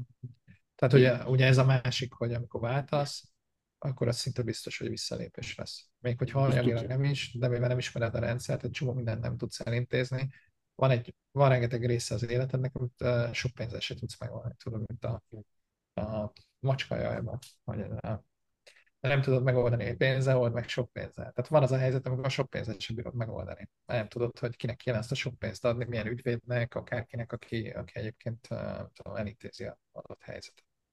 Igen, ha egy ember el, el, el, el tudja intézni. Ha, ha egy ember, igen, de hogyha többen kell, akkor össze kell harmonizálni igen. őket, szinkronizálni, igen. Igen, igen, igen. És ugye ez a, tehát hogy szerintem Európában ez az, amit nagyon, nagyon nehéz, hát ezt nem mondom, hogy megugrani, de hogy van egy, van egy rossz eh, kulturális beidegződés, hogy, eh, hogy nagyot kell markolni, hogy, hogy valami kevés maradjon. Tehát, hogy ez a sokféle dologhoz értek. Hát nyilván érted, egy kis piacon nem lehet egyetlen egy eh, témával foglalkozni. És ez visszatérő beszélgetés, ugye mi a mi a Matrixban is ezt csináljuk, hogy a, az ügyfeleknek felépítjük a különböző use case-eket. Tehát, hogy a piacot is, meg a, meg a go-to-marketet is úgy építjük fel, hogy van egy megoldás, és akkor azt melyik iparágban, melyik típusú döntéshozó milyen problémájának a megoldására használja. És hogy valójában itt Észak-Amerikában erre építenek cégeket. Tehát, hogy nem az van, hogy nem tudom, adó, tanácsadó cég, hanem a 20 és 40 fő közötti autószerelő műhelyek, akik egyébként, nem tudom, nem foglalkoznak csak bodywork tehát karosszériával. És akkor erre az egyre ráhúz egy adótanácsadó céget. És ha megkérdezed, hogy jó, jó, és akkor az új autó értékesítés esetén ez vagy az, és finger nem lesz róla. Finger nem lesz róla, mert egyébként erre rá tudod húzni egy céget. Na most gondold el, hogy csak a karosszériásokkal foglalkozó adótanácsadó cégnek mekkora létjogosultsága van bármilyen európai országban, mínusz mondjuk Németország, vagy UK, mert a végszerűen ott sem. Tehát, hogy, hogy egyszerűen nem, nem tudsz eh, ilyen, olyan pici szegmensre bizniszt építeni, most a pici alatt fókuszált szegmensre bizniszt építeni, mert Európában kicsi. De akár saját magunkat mondhatnám ezzel a product manageres kurzussal, amit építünk. Tehát emlékeim szerint itt 360 ezeren voltak, és akkor már nem tudsz mit kitalálni, hogy hogy szűkítsd a szegmest, és akkor Európában meg kevesebb, mint a 10%-a volt ennek. Már ami szűrése följött. És ugye ez a, ez a nehézség, hogy, hogy egészen más go-to-market stratégia kell, egészen más dolgok működnek. Itt van olyan ügyfelem, ügyfelünk, aki, aki egy marketplace-t épít. És tudod, a, a reflex az az volt, amikor így segítettem neki a, a termékben, a go-to-market tesztelésekben, hogy jó, jó, de hát az nem biztos, hogy így ebben a formában meg fog állni. És mindig, amikor újra számoltuk a, a dolgot, akkor kiderült, hogy hát valójában simán el lehet költeni ennyi pénzt erre a projektre, mert kettő éven belül visszajön, és nem, nem, nem ilyen űrszámokat számolsz, mint nem tudom, egy magyar startupnál, hogy, hogy akkor tíz év alatt eléri az 5%-át a, a piacnak. Nem. Ő egy százalékot akar elérni tíz év alatt a piacból. És kiadja a matek. Tehát, tehát hogy amit, amit így Európában soha nem adná ki a matek, itt, itt nyugodtan tudsz reális számokkal és számolni. És ugye ennek megvan az az előnye, hogy amikor bankhoz mész finanszírozáshoz, akkor nem az van, hogy hát igen, igen, ott egy képlet megcsúszott, és hogy, hogy így adja ki a matek. Nem, itt, itt tényleg kiadja a matek. És ez, ez szerintem nagyon, nagyon fontos különbség, hogy sokkal szűkebb szegmensre lehet célozni, viszont ugye ez azt is jelenti, hogy ettől lesz több idő a piaci betörés, vagy gyakorlatilag ezeket ugye végig is kell tesztelned. Tehát nem az van, hogy ide jössz, és akkor azt mondod, hogy, hogy nem tudom, Java fejlesztőket eladok, mert a Java fejlesztőket eladok, ezt senki nem fogja megvenni. Tehát, hogy ott vannak az olcsó indiai, ukrán, egyéb fejlesztők, tehát hogy te csak a századik vagy a sorban. Majd amikor te is 24 órában dolgozol, két dolláros órabérrel, akkor versenyképes lesz. Ja, és egyébként már a, a fejlesztőket eladni Amerikába téma, vagy akár mérnöki kapacitást, tehát, hogy semmi gond, ez az első három fejlesztő nagyon jó bevált, akkor mi kéne 170 holnap. És akkor... Igen. Hát, ö, ö, igen. igen hát, még tudunk kettőt, két hónap múlva. Semmi. Nem is dolgozom holnapot. Ez, ez, ezek a példák, amiket mondasz, ez is csak azt reflektálja az én véleményem szerint, hogy, hogy uh, akkora számokkal beszélünk egy európai országhoz képest, hogy, hogy fel se fogott épészel. Akkora a különbség, hogy, hogyha tényleg csak az 1%-át valamit, vagy az 0,1%-át egy piacnak meg tudod itt, itt, itt hódítani, sokkal többet keresel, mint egy domináns cég abban az adott európai országban. De akkor a piac, és sokkal több a pénz is, ugyebár. Az, hogy a dollár jobban áll, meg az, hogy ugyebár a különböző uh, szociális hálók azok másképp működnek, nincs is gyakorlatilag Amerikában, és uh, ezáltal sokkal több pénz van az embereknek a zsebébe, ők költik el azt a, az a nyugdíjpénzüket, az egészségügyi, egészségbiztosítási pénzüket, stb. stb. És rengeteg lehetőség van, éppen ezért nagyon sokat ad, és ezt, ezt nem, nem lehet, sajnos nem tudják felfogni, akár kivel beszélek, aki még mondjuk nem járt, vagy nem bizniszelt Amerikában, nem tudják felfogni épp észre, hogy, hogy annyi, annyira nagy a különbség, hogy wow. Ugye ez nagyon nehéz. Tehát a, a egyik mentorát startup egy lengyel a szélerőművekhez szenzort, meg egyébeket csinálnak, és, és a srác Amerikában tanult egy vagy két évig. Tehát volt benne, tudja, érezze, érezte. És amikor most itt volt Torontóban és domáltunk, ő mondta azt, hogy, hogy ezt mennyire el lehet felejteni. És hogy mennyire kell az, hogy, hogy itt legyél, hogy érezd, érezd a nagyságrendet. Hogy mit tudom, beszélt egy céggel, és már nem emlékszem pontosan, de azt hiszem 380 szélerőművet tartanak karban. És akkor megkérdeztem, hogy mennyit 15 fős cég. Azt mondja, hát igen. Tehát, hogy ugye egy, egy kvázi mikrovállalkozás, tényleg a KKV-nek a legalja, de egyébként hozzáférésük van egy akkora piachoz, hogy azt mondta, hogy igazából, hogyha az az egy cégen megegyeznek, akkor ennyi volt. Tehát, hogy, hogy olyan, olyan piaci részesedést ér el, ami, vagy hát olyan méreteket tud elérni, amit egyébként Európában tudom én, 20 vagy 30 nagyon nagy céggel együttműködve, mert másként működik a piac.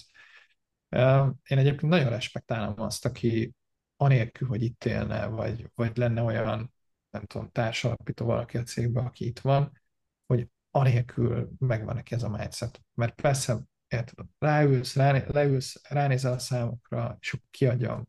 Tehát ezt össze lehet így fejbe rakni, hogy ez hogy működik. De amikor itt vagy, akkor így egészen mások válnak, tök evidensek. Tehát a, a, Nekem az egyik nagy kultúrsok az az volt, hogy itt senki nem kilométerben méri a távolságokat, hanem időben. És... Igen, ez jó. És tudod, ez a, a európai, igen, beszéltünk, figyelj, itt vagyok, fussunk össze, találkozunk. Nem, nem találkoznak veled, tehát, hogy nem fog beülni az autóba egy fél órás vagy egy órás találkozóra, amikor csak itt Toronto környékén simán irányonként másfél-két órát is utazol, és akkor az még csak így a, nem tudom, az agglomeráció, tehát hogy, hogy nagyon nem mentél messzire, csak így a, a bővebb GTL, vagy ez a Greater Toronto Area. Tehát így a Toronto és környező települések. Tehát, hogy itt Mississauga-ban élek, tehát 800 ezer fő. És ez egy ilyen... A város. Hát igen. Tehát, hogy szuper, szuper, de hogy, de hogy azért így nem, nem gondolják magukról azt, hogy tudom, ők London vagy akármi. Tehát nagyon-nagyon respektálom azt, aki, aki rendszeres amerikai, kanadai, meg angol kintartózkodás nélkül tudja ezt csinálni, mert van ilyen, nekem nem sikerült. Tehát, hogy nekem, nekem kell az, hogy itt éljek, hogy, hogy, hogy ezek evidenciává váljanak, és, és úgy tudja gondolkodni, úgy tudjam beépíteni hogy, hogy figyelj, hát itt, itt sokkal szűkebb szegmensbe lehet gondolkodni, és sokkal nagyobb bizniszt fogsz belőle építeni. Ja, nagyon érdekes. Nagyon érdekes ez az egész. Uh, igen, de nem lehetetlen. Ez az, ami tetszik benne. Hogy nem lehetetlen. Nincsen az, hogy most csak ez van és kész. Hanem tényleg, ahogy mondtam, hogy, hogy ezek különböző darabok, különböző lehetőségek vannak, és akkor hogyan kombinálod össze, ez csak tőled függ azért volt nálunk is vendég, aki, aki Magyarországon él, és, és onnan uh, van cége Floridába, de nem volt egy másik, aki, aki Kaliforniában van egy 5-6 fős ágazata a cégének, úgyhogy nem lehetetlen megcsinálni, és elérhető. Szóval nincsen az, mint, mint régen volt, hogy Isten tudja, milyen drágák voltak a repülőjegyek, meg azt tudod, hogy hova menjél, ugye akkor, amikor én jöttem ki. Hát azért a repülőjegyek most is nagyon drágák, vagy újra drágák. Hát mihez képest ugye vársz? Szóval ez az, hogy, hogy uh, mikor, mikor például én jöttem ki legelőször, akkor an, annyiba volt a repülőjegy, mint most csúcsáron. Szóval az ilyen, hogy és most azért tényleg, hogyha ügyes vagy is előre gondolkozol, 7-800 dollár. Legutóbb amikor voltam Európában, akkor 750 dollárért vettem repülőjegyet. Ah, már nincs ilyen. Szóval Boston is. Tudom, okay, Tavaly. De. Tavaly tavasszal voltam. Nem nagyon. Ha, mindegy. A lényeg az, hogy elérhető, vannak lehetőségek, van internet, ugye tényleg, ahogy van, Abszolút, hogy Covid-nak hála, Zoom az, az a barátunk lett, most igen. már nagyon csuklóból Zoomhoz kész, nem, nem mozdulunk ki a házból. Érdeklődni lehet, tanácsot kérni lehet, online meetupokra lehet menni, mert olyan is van. Szóval már régóta van, de egyébként. Igen. És nem, nem lehetetlen, és tényleg az egész ott van, hogy a mindset. Meg, meg más nagyságrendben kell gondolkodni. Tehát időbe is, Igen. ráfordításba is, Igen. tehát hogy ki kell jönni, rendszeresen ki kell jönni. Uh, érdemes azt, hogy a pénzügyileg betervezni. Itt, itt minden drágább, tehát hogy uh, nem tudom, érted? Csak ilyen egyszerű dolgok, hogy 4 dollár a buszjegy, 4000, nem tudom, ti mennyit fizettetek a kocsinak az éves biztosítására, de ilyen 3-4 ezer dollár, ami akár 2000 dollárra is lemegy, ugye ez az éves kötelező. Tehát, hogy többet fizetsz a, a kötelező biztosítására a kocsinak, nem tudom, otthon régen egy albérletre. Tehát, hogy, hogy más, a, más lesz a költség nagyságrend, emiatt sokkal többet kell beruházni, más lesz az olcsó, tehát, hogy, hogy ami esetleg egyébként Magyarországról nézve drágának tűnik, amikor ki kell jönnöd, és nem tudom, két hétig itt építed a bizniszt, akkor azért úgy el tud pörögni egy millió forint csak az utazási, meg szállás költségekre, simán. Tehát, hogy itt Torontóban se találsz 150 dollár alatt, kanadai dollár alatt, hogy az ilyen 40 ezer forint per éjszaka alatt szállást, és akkor az, az ott még nem biztos, hogy akarsz aludni. Tehát, hogy, hogy mások az összegek, de, de a túloldalt is más az összeg. Tehát, hogyha ezt, ezt föl tudod Arányok. építeni, eh, akkor, akkor sokkal, sokkal nagyobb biznisz lehet építeni, igen. igen. Ja, ezt, ezt kell megérteni, hogy az arányok mások. Meg, meg vissza kell tudni tekerni. Tehát a másik, ami, ami szerintem fontos a sikerességhez itt, hogy specializálódni kell. Senki nem fogja elhinni rólad azt, ami egyébként közép-kelet-európában teljesen egyértelmű. Tehát az, hogy te egyébként, nem tudom, öt vagy hat nyelven, négy iparágat tudsz kiszolgálni, most programozási nyelvet értek, és négy iparágban vannak ügyfeleid, az így, az, az itt az azt jelenti, hogy igazából egyikbe se vagy jó. És, és ez nem azt jelenti, hogy nem vagy jó, hanem ez a percepció, ami itt egyébként kialakul. Mert ugye egy lokális cég, az nem tudom, elkezd foglalkozni aranybányákkal, és nem foglalkozik az ezüstbányákkal. És akkor csak az aranybányákkal.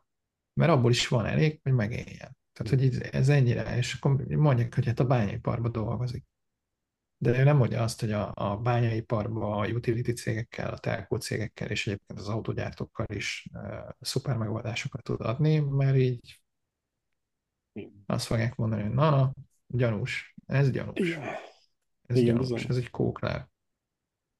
Igen. Igen, bizony. Ugyebár az építkezés az, egyik hobbim, és uh, nézek ilyen az ki kell kapcsolni ilyen YouTube-os online izéket, hogy, hogy hogyan építkezzek házak, hogyan építek házakat. És akkor az első ilyen meghökkenő tapasztalatom az volt, hogy vannak olyan szakemberek, családi vállalkozások, KKV-k is akár, akik megélnek csak abból, hogy ajtót, ablakot szerelnek be. Szóval csak annyi, hogy jön, megfogja a, a, lemegy a lerakatba, megfogja az ablakot, beteszi a kocsiba, elmegy oda ki, felteszi, beszegeli, mert ugyebár fa és a izé, egyszerűen odaszegeti, és kész. Nem úgy szigeteli, meg nem tudom, csak nem, csak ennyit csinál, és ebből meg tudnak élni. Egy másik az, hogy csak azt néz meg, hogy bár a tető kell szellőzön, és felmegy a tetővel, megnézi, hogy na, itt rossz az airflow, a levegő áramlás, és beszerel neked ott egy vagy két ilyen, ilyen extra levegőztetőt. Ne, ne, ne dohosodjon, ne penészedjen be. És kész, ennyiből megélnek. Szóval ilyen napi egy-két órás munkákat elmennek egy-két helyre, megcsinálnak, és ebből megélnek az emberek. Valamiből az, valamit a tejből aprítani, el tudják küldeni a gyerekeket az iskolába, elmennek a családdal a vakációra, stb. stb. Tényleg ennyire szűken kell specializálódni, ami viszont megint fájdalmas, mikor így jön az ember, és akkor ú, hát most egy valamire kell leizélni, és akkor ú, hát az mi van, hogyha azt elengedem? Szóval ilyen Igen. furcsa, furcsa. Meg, furcsa. A, meg a kommunikáció. Tehát ugye ja. a két vagy három hete voltam az egyik startup accelerátornak voltam a mentor, és ott volt a Demo Day. És hogy, hogy ott is, érted, ilyen nagyon-nagyon szűk megoldások, de hogy úgy el tudják mondani, hogy én, aki nem értek hozzá már az adott iparákhoz, is tudom, hogy hogyan fognak pénzt csinálni, és azt tudom mondani, hogy figyelj, hol, hol a kassa, tehát hol lehet nektek pénzt adni. Mert hogy mert hogyha ha nagyon-nagyon szűken veszel valamit, akkor azt általában könnyebb el, el is magyarázni. Mert nem kell általánosságokat mondani. Nem azt mondod, hogy adótanácsadó vagyok. Hanem ismerem azt a 13 dolgot, ahogy a karosszériások 40%-kal kevesebb adót fizetnek. És abból el tudsz mondani hármat, mert nem fog semmibe kerülni, hogy elmond azt a hármat. De hogyha egyébként szélesebb a portfóliód, akkor már nem hozhatsz egy karosszériást példának, mert akkor attól félsz, hogy jó, jó, de mi lesz a, a bányászokkal, meg a fodrászokkal, meg, meg hogy akkor hogyan csinálják marketing kommunikációt, mert el fogom veszteni a fodrászokat. Itt föl sem merül, hogy a fodrászokkal akarna valaki foglalkozni. A fodrászoknak van a fodrász marketinges. Igen.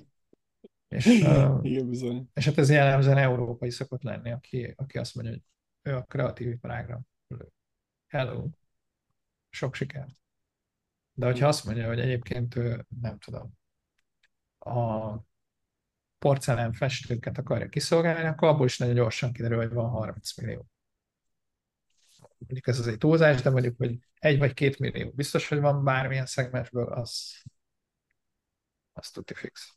Igen. Úgyhogy ezek azok, amik szerintem nagyon fontos dolgok, hogy, hogy a, a szűkítés az nagyon nehéz, de, de nagyon sok problémát megold.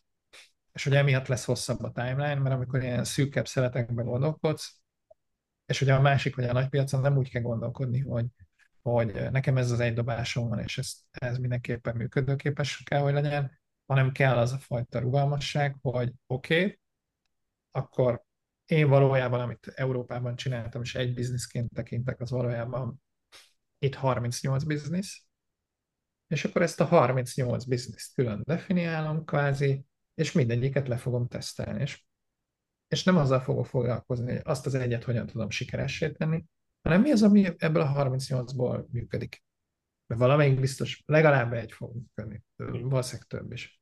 És amelyik meg nem működik, azt meg el kell engedni. Tehát nem, nem az a megoldás, hogy addig gyúrom, mert én csak ehhez értek, és akkor majd ebből csinálom, mert amihez értesz, az 13-38 célcsoportnak is érdekes lesz. És nem mindegyik fogja megfizetni, nem mindegyik akar majd veled dolgozni, lesz olyan, akit ez zavar, vagy az zavar, lesz olyan, hova nem tudom, valamilyen credential kell, vagy valamilyen kitegyletnek kell a tagjává válni. Tehát lesznek belépési korlátok, de meg fogod találni azt, ha elég sokáig teszteled. Tehát én ebben hiszek, hogy, hogy pici apró lépésekbe tesztelni a piacot. És hogyha ha ajtó van, akkor el tudod dönteni, hogy rá akarod-e szállni azt a pénzt, hogy belépél azon az ajtón, vagy nem. Én általában azt javaslom, hogy nem. Tehát, hogy mindig lehet találni itt ott ajtókat. Nem kell falat mászni, meg ajtót betörni, ilyenek, hogyha egy képekbe lehet beszélni, sokkal több értelme van. Azt keresni, hogy hol van segítség, hol van ez, ahol a piac így szívna be téged, téged. És nem, nem csak úgy általában, hanem téged meg, mint aki lesz. Igen. Igen, más. Oké, okay. szóval mi, mióta vagytok kint Torontóba? Vagy vagy kint? Augusztus, 2022. augusztusában jöttünk. 2010, mm. 2021 év kaptuk meg a, a munkavállalói vízumot, a, akkor már várandós volt a feleség a fiunkkal, és Samu májusban született. May the 4th be with you. És akkor abban maradtunk, hogy otthon fog megszületni, és utána jövök ki. És vagy gyakorlatilag egy négy hónapos gyerekkel jöttünk ki. Én augusztusban, utána hazamentem, fölnyaláboltam őket, és a teljes család szeptember közepén jött. Hm. És úgy volt ez a tranzíció itt is, Kanadába elkezdtél jönni, menni, networkingolni egy kicsit, belekóstolni? Nem, hát a, a Covid miatt ugye networking volt, tehát hogy, hogy volt másfél év networking, meg nekünk nagyon erős az európai lábunk, amit mondtam, tehát hogy csapat van, csapat dolgozik, szuper ügyfeleink vannak, tehát hogy nagyon sok ügyféle, nagyon régóta dolgozunk együtt, tehát van egy, van egy bizalmi háttér, amire tudunk építeni. És hát előtte három évvel kijöttünk, három évvel, négy évvel, 2019, három évvel előtte kijöttünk, és így megnéztük, hogy mit gondolunk Torontóra. Tehát mindenképpen vissza akartunk lépni az észak-amerikai piacra, igazából addigra már anyagilag megerősödött úgy a cég, meg én is, hogy, hogy ez, ez egy reális terv volt. Nem nagyon látszott, hogy, hogy Amerika jó választás lenne. Tehát ugye ott az egészségügyet teljesen saját zsebből finanszírozod. Más az, amikor alkalmazottként mész, és más, amikor vállalkozóként. Tehát amikor mindent te fizetsz saját zsebből, akkor azért nem, nem hangzik rosszul az, hogy befizetem az adókat, és van mögött a szolgáltatás. Plusz azért amikor azon gondolkodsz, hogy kimész az utcára, és vajon mindenkinél van-e fegyver, vagy lehet-e fegyver, vagy senkinél nem lehet fegyver by default, akkor, akkor mégis csak inkább azt választod, hogy persze itt is lőnek, meg van késelés, meg nem, de hogy vagy azért, hogyha valakinek visszaszólsz, akkor, akkor nem biztos, hogy, hogy azzal kezdi, hogy Second Amendment, és már húzza elő a urnát a menedzserből, ezt elkezd lövöldözni. Úgyhogy megnéztük Kanadát, megnéztük Torontot, megnéztük Vancouvert. Vancouver az nagyon nagyon-nagyon-nagyon szuperül bejött. Még, még egyébként a, a no résszel együtt is, tehát hogy ott ugye van konkrétan olyan rész, amit körbeállnak a rendőrök, két-három háztöm, ahol hajléktalan drogosok, hát nyilván ugye gazdag város, oda megy, tehát aki önerőből már nem tud megélni, vagy nem, nem tud kvázi a társadalom szövetében maradni, az nyilván oda fog menni, ahol, ahol sokan, sokan élnek, meg nagy a gazdaság, gazdagság, tehát hogy ez minden nagyvárosban így van de, de az is kiderült, hogy Vancouver az 9 óra időeltolódás, és az menedzselhetetlen. Tehát, hogy akkor, akkor már gyakorlatilag nem, nem lettem volna egyáltalán része az európai se a csapatnak, se az ügyfeleknek semmi. Tehát, hogy Vancouverbe akkor fogunk elmenni, amikor már nem tudom, hogy az Ability Matrixnak már vége lesz, vagy valami, de ezt most nem látom, hogy így lenne az eljövőben. Úgyhogy ezért lett, lett Toronto. Tehát akkor láttuk, hogy, hogy olyan igazi ellenkezésünk nincsen Torontóval kapcsolatban, és akkor elindítottuk a folyamatot, hogy jó, akkor próbáljuk meg. Lehet. Hm. A Montrealban is gondolkodtatok? Kanadán keresztül az észak-amerikai piacra. Hm? Montrealban is gondolkodtatok? Nem, nem beszélünk franciául egyikünk sem. Hm. Tehát, hogy mondták, hogy B2B-be elvileg nem kell, de mondjad? nem kell, ez csak ilyen for the show. Uh. Ezért nagyon, erőltetik ezt a franciát, de uh. háttérben, meg a hétköznapokban mindenki csak magyarul beszél. Magyarul én is angolul beszél. Nekem meg, nekem meglehetősen rossz tapasztalatom volt uh, Franciaországgal. Nem, nem beszélem a nyelvet, és igazából nem, meg Toronto jó. Tehát ez, hogy 50% fölött van a bevándorlóknak az aránya, ez gyakorlatilag olyan, mint hogyha félúton lenné New York meg London között. Tehát meg, megvan az a New York jellegű vibe, meg pesgés, és megvan az a londonféle régi londoni multikulti. Mostanában már nem voltam de hogy a régi londoni multikulti, hogy, hogy itt minden van, tehát tényleg minden. Tehát, hogy azért minden második ember bevándorló, első generációs bevándorló, akkor az azért úgy van mindenféle kaja, mindenféle akcentus, tehát, hogy így ez nagyon, én szeretem az innovációt, és rengeteget lehet tanulni, kulturálisan, üzletileg. Egészen más, tehát olyan lehetőségem van arra, hogy, hogy más perspektívából lássam ugyanazt a problémát, hogy nem kell utaznom. Tehát felhívom a Rahul barátomat, aki tudom, Indiának a egyik részén van, az is kvázi egy kontinens, és akkor ő el tudja mondani, hogy, hogy egyébként Indiában ő mit láthat, vagy hogy működnek ezek a dolgok. Föl tudom hívni a Máriót, Brazília, hogy az is egy ilyen nagyon nagy ország, nagyon erős korrupcióval, vannak amerikai barátaim, keleti part, nyugati part, tehát hogy, hogy nagyon gyorsan lehet nagyon sokféle perspektívát behozni egy adott problémába. Akár az ügyfeleknek a projektjeit meg tudom futtatni, és rögtön tudnak konkurenciát mondani, új use mondani ilyenek. Tehát, hogy, ez, egy, ez egy óriási érték, amit, amit mondjuk nem biztos, hogy Amerikában megkapnánk. Érdekes. És amikor kicsit elkanyarodtunk túl sok kérdésen, nem freestyle-ban nyomjuk. A, az elején akkor, mikor indítottátok ezt a, a indítottátok a céget, akkor, akkor az elején hogyan szereztetek vevőket, klienseket? Szóval, Itt okay, Kanadában vagy Magyarországon? Még Magyarországon, szóval még, még eredetileg. Magyarországon? Igen. Hát, sokat kell beszélni. Tehát, hogy szerintem nincs más megoldás, mint hogy minél több embernek kell beszélni arról, hogy mit csinálsz. Uh-huh. Hogy ez lehet, lehet akár nem tudom, egy BNI típusú valami, attól függően, hogy mit csinálsz. Tehát, hogy valamilyen szervezet, networking, bizalmi kör, ugye, Gangál Petiék, a én meetupokat szerveztem. Tehát nekem ami, ami a legjobban bejött, az az, hogy meetupokat csináltam. Fizikai meetupokat, többfélét is. Volt egy Budapest Innovation, Innovation Strategy meetup, volt egy Sales meetup, talán volt egy harmadik is, de már nem emlékszem. És akkor a, igazából maga a meetup az behúzta azokat, akiket a téma érdekelt. És akkor mivel én szerveztem a meetupot, meg én voltam a sok esetben az előadó is, amikor nem tudtam külsős előadót találni, vagy akár így, ahogy te hogy beszélgetést csináltam, ezért mindenki azt gondolta, hogy én értek a legjobban ehhez a dologhoz. Van egy, van egy ilyen viselkedési story, behavioral science, hogy tudod, ez a kiadsz egy könyvet, fenn vagy a pódiumon, egyebek, akkor rögtön azt gondolják, hogy hát te valamiért többet tudsz, vagy nem tudom.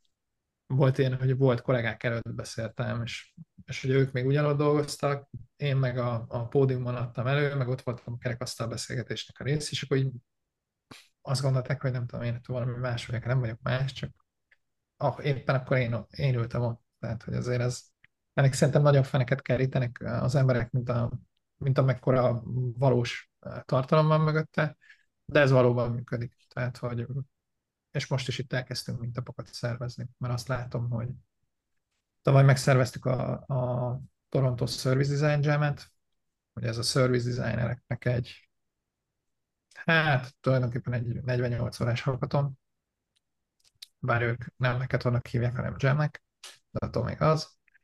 Um, és, és hogy abban nagyon, nagyon jó kapcsolatok jöttek például.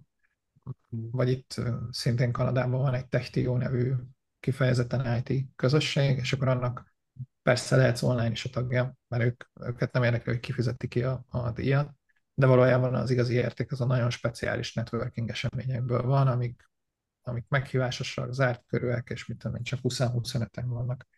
Tehát, hogy azt gondolom, hogy ezek a 20-30 fő közötti rendezvények azok, amik a leghasznosabbak a, a networking szempontjából, bármilyen országban vagy, mert hogyha egy olyan témáról kezdesz el beszélni, amit meg tudsz oldani, akkor az a téma alapvetően azokat fogja bevonzani, akiket ez érdekel, és ott előbb-utóbb meg fogod találni az ügyfeleket.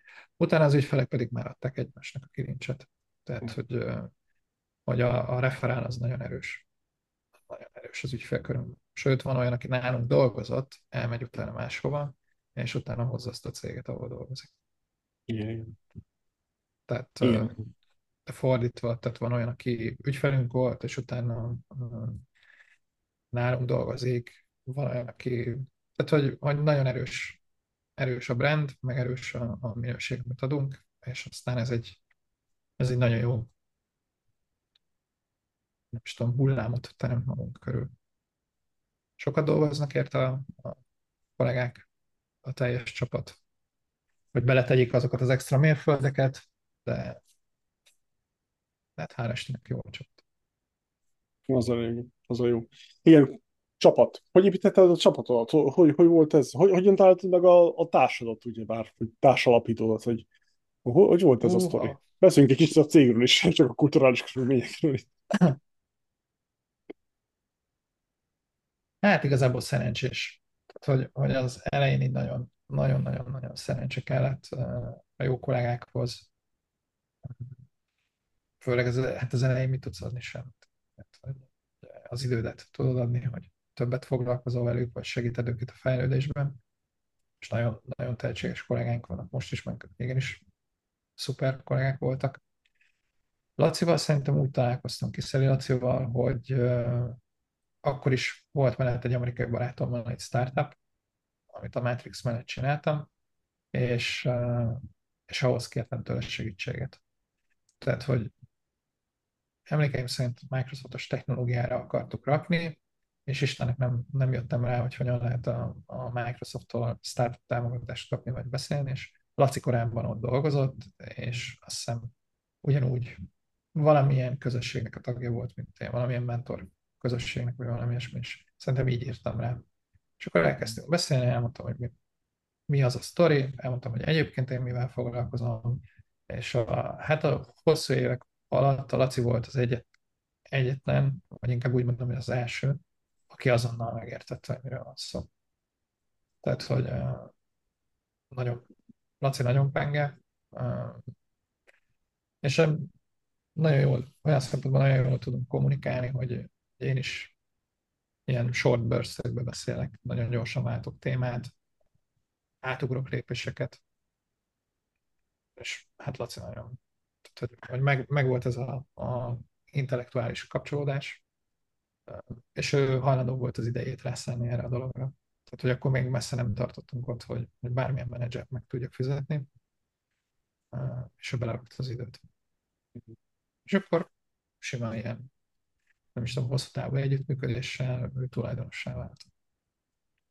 Úgyhogy rengeteget hozott a cégbe. De előtte teljes full káosz üzemmódban voltunk. Mind, mindig mindenfelé mentünk. Én fejbe tartottam a legfontosabb kérdéseket, problémákat. Ez a mai napig így van helyek között, csak most már azért sokkal több van, amit fejbe kell tartani, úgyhogy és a fejem nem lett végtelen kapacitású. De abban az időben, nem is tudom, nyakra nőtt ilyen processzáló egységből elmenedzseltem a céget, illetve Laci mondta, hogy hát azért így ez, ezzel nem lehet konzisztens minőséget csinálni, meg, meg hát nagyon nagy teher a kollégákon. Tehát, hogy amit, amit én ugye nagyon nehezen tanultam meg, vagy, vagy lassú volt a felismerés, az az, hogy a folyamatok, a dokumentáltsága azért az biztonságot ad mindenkinek, ügyfeleknek is, kollégáknak is. Húz egy padlót, hogy bizonyos minőségi szint talán nem esnek a, a dolgok, segít az átláthatóságban, sokkal könnyebb az ügyfeleknek is fogóckodót adni, hogy mikor mi fog történni. Mert azért ez mégiscsak egy nehéz dolog, hogy azt mondod, hogy igen, van egy, van egy innovatív ötleted, mi segítünk neked a piacokat letesztelni, meg segítünk use case építeni, segítünk megtalálni azt, ami valószínűleg működőképes lesz. Azért ez egy ugrás esetében, tehát hogy egy elég erős bizonytalanság van, hogy, hogy jó, de akkor mit fogunk csinálni, hogy mi fog történni. Hogyha Lacival így és most már szerintem 5 vagy 6 éve dolgozunk együtt. Közben ugye kiköltöztek Ausztriába, tehát hogy úgy csináltuk az osztrák céget, azt ő viszi. Hát én meg ugye a kanadai csapatnak egy része Magyarországon van, de mivel remote a cég, meg már az elejétől fogva remote volt, ezért van minden kombináció. Tehát külföldön élő magyar, Magyarországon élő külföldi, külföldön élő külföldi, minden, amit el tudsz képzelni. És hát emiatt van az, hogy eh, amikor mit tudom én, meghirdetünk egy junior állást, én nem tudom, hogy tökre esküszöm, hogy van olyan kollega, akiről elképzelésem sincsen a, a folyamatában felvétel, hogy ő honnan van, mert nem érdekel. Tehát, hogy most így az érdekel, hogy beszéljen jól angolul, hogy a cégen belül angol a kommunikációs nyelv, beszéljen jól angolul, legyen benne tűz, ambíció, többit majd megoldjuk. És az, hogy egyébként ő honnan jön, vagy hol van, nem érdekel. Nincs fix munkaidő, tehát hogy csak a munkát kell elvégezni, meg a határidőket betartani, meg ugye kommunikálni, hogy tudjuk, hogy mi van veled, hol tartasz, megakadtál ilyenek. De egyébként abban volt egy olyan srác, aki, akinek mindig láttuk, hogy más a háttér. És ugye onnan tudtad, hogy most éppen utazgat, hogy, hogy megváltozott a videókólokban a háttér. És akkor megkérdeztük, most hol van? Hát, hogy most ő ki, kiment Lisszabonba. És akkor most a egyik barátja nem a három hétig. ja. Úgyhogy ezek a szuper dolgok szerintem. Igen, igen, ez a modern kornak a... Nagyon-nagyon sokat ad a csapatnak, meg, meg nekem is, amikor, amikor tudunk ezekről a különböző kultúrákról beszélni. Igen, ez a modern kornak azért vannak szép előnyei is, hogy, hogy igen, bizony internet legyen, és a többit megoldjuk. Meg persze józan parasztész. De azért, amikor ilyen, ilyen multinacionális cégről van szó, akkor azért ott nagyon fontos, és borzasztóan fontos az, hogy dokumentálva legyenek a dolgok, meg az a kommunikáció ki legyen alakítva. De tényleg, mikor időzóna eltolódások vannak, és nem egy-két-három óra, hanem öt-hat, azért az ott elég komolyan feszegeti a rendszert, azért könnyű elnézni a dolgokat. De ezt hogy oldottátok meg? Hát figyelj, nekünk tehát igazából a, az építő elemek, van egy projektmenedzsment rendszerünk, a Slack-en belül kommunikálunk, van egy felhőszolgáltatásos e-mail, naptár, file hozzáférés, ilyenek, és persze vannak apróbb egyéb túlok, amiket használunk, de nagyjából ez a, ez a három uh, sztori van, amin működünk. Um, van onboarding, tehát hogy amikor felveszünk valamit, akkor végig préseljük egy onboarding folyamaton, ha kell, ha nem. Tehát, hogy azt, azt látjuk, hogy, hogy egyszerűen ezeket a belső túlokat, szokásokat, egyebeket muszáj végig tolni. Tehát, hogy ez, ez szintén Lacinak köszönhető, hogy, hogy Hello is van onboarding folyamatunk, vagy mink. Tehát, hogy így, igen, szoktam beszélgetni azokkal, akiket felveszünk. Oké, okay, de hogy így az azért még nem folyamat. Úgyhogy hát szerintem nagy, nagyjából ezek, ezek azok, amikre építünk. Nézd, az időeltolódás az, az fájdalmas, tehát, hogy nekünk a Covid volt az első ilyen szívütés, hogy furamód ugye akkor még egy időzónában volt az egész csapat, tehát hogy ebbe az európai időzónába, és ezzel együtt is a Covid miatt ugye nem, nem ugyanakkor dolgoztunk, tehát nem az volt, hogy, hogy nagyjából napközben dolgozik mindenki, hanem érted, hogyha homeschooling van délelőtt, akkor, akkor volt olyan, aki csak háromkor tudott odaülni a géphez. És, és azért az úgy ott, ott kiderült, hogy, hogy hát azért még nincs tökéletesen kitalálva, de jó is volt, mert, mert azért még így a kanadai szívásaimra még azt is így a nyakamba venni, akkor az úgy, az úgy kemény lett volna. Uh, úgyhogy ennek egy részét szerintem megoldottuk, de, de az időzóna eltérés az, az szerintem a legnehezebben megugorható dolog. Tehát, hogyha több időzónában a csapat, vagy akár az ügyfelek, az, az mindig kompromisszumot igényel. Tehát én, én még mindig dolgozok egy-két kiemelt európai ügyféllel, és, és hát nyilván nem tudok délután egy előtt. Tehát, hogy uh, aminek nekik délután egy, az ugye itt reggel hét. Próbáltam hajnali négy, meg három órás, meg öt órás meetingekre beülni, de hát az csak biodíszlet volt. Az teljesen értelmetlen. A 7 órás meetingek is csücskösek, de az, az még úgy vállalható, mert ugye azért ahhoz, hogy az ember éles legyen kell, nem tudom, egy, egy másfél óra felpörgési idő. Úgyhogy szóval az idő, időzóna az szerintem nehéz, és ezt egyébként lehet látni az amerikai cégeken is. Tehát, hogy mondjuk az Amazon Seattle-ből észak felé, Vancouver felé terjed. Mert ugyanaz az időzóna, nyugati part, azt végig lehet tolni. Itt, hogyha felvesznek, tehát itt, itt például, amikor a brazilok eh, pitchelik magukat, akkor ők azt tudják mondani, hogy figyelj, ugyanaz az időzóna. Tehát nem kell foglalkoznod a meetingekkel, meg egyebekkel, hanem egész Dél-Amerikából tudsz úgy felvenni fejlesztőket, hogy valójában nincsen jelentős időzóna különbség. Ugye tök meglepő módon a, a keleti part az a Dél-Amerika nyugati partja, kb. Igen. Igen, még a jó elején, mikor kezdtük a podcastot, akkor mi is, én is reggel hatkor ültem le dolgozni, az volt Magyarországon, az volt a dél, és én mind a, mindenkinek az felelt meg a legjobban, és hát bizony-bizony fájt nagyon, mikor reggel ötkor keltett fel kelek, ahhoz, hogy egy órán keresztül hasonló a kávé, meg összeszedjem a gondolatomat, hogy valami okoságot is mondjak. De igen, igen. Bizonyos dolgokat nem tudunk megoldani. Nem tényleg kompromisszum, ahogy mondtad utazásra így is sok idő megy el, tehát hogy az, az uh, évi három-öt alkalommal repülök Európába, hát és az nagyon fájdalmas. Az nagyon fájdalmas, mert tök mindegy, hogy milyen rövidre próbálod venni, az egy hét. Tehát, hogy ha nagyon összezsúfolod az oda-vissza utat, akkor az egy hét, mert utána még három napig itt próbálod magad össze eszkábálni. Ha meg kicsit lazábbra veszed, akkor meg azért lesz egy hét. Meg hát néha ugye ezután is üdvözlök mindenkit a Lufthansa-nál, van, amikor négy nap alatt érek el Bécsből Torontóba, tehát hogy, ahogy apám mondja, annyi idő alatt át is úszhattam volna. Igen, bizony. Igen, bizony. Ah, fájdalmasak ezek. De hát ez van, ez, ez, ez, ez ezzel jár, ugyebár. És egyébként ez milyen könyveket szoktál javasolni azoknak, akik nemzetközileg akarnak bizniszt építeni. Mi, a, mi a te könyv top listád? Ja, fú, szerintem, hát nem kifejezetten. Igen, az, azt szerettem nagyon például. A biografik azok nagyon bejönnek. Warren Buffett, Aha. Elon, Elon Muskot hallgatom most, de ott Melyiket, Steve Jobs az is. Evans félét? Nem, nem, az utolsó most Walter Isaacson, amit írt. Uh, ezek voltak, meg ilyen management inkább, meg próbálok stratégiai könyveket keresni, de hát ez nagyon nehéz. Uh, ott is nagyon le van egyszerűsítve, és oké, okay, de hát ez nem egyből áll az egész. Úgyhogy... Uh, meg az a nehéz, hogy olyat találj, ami, ami még valid. Igen. Hát ugye már az a, az a jó, azt, szeret, azt tetszik a stratégiában nekem, hogy,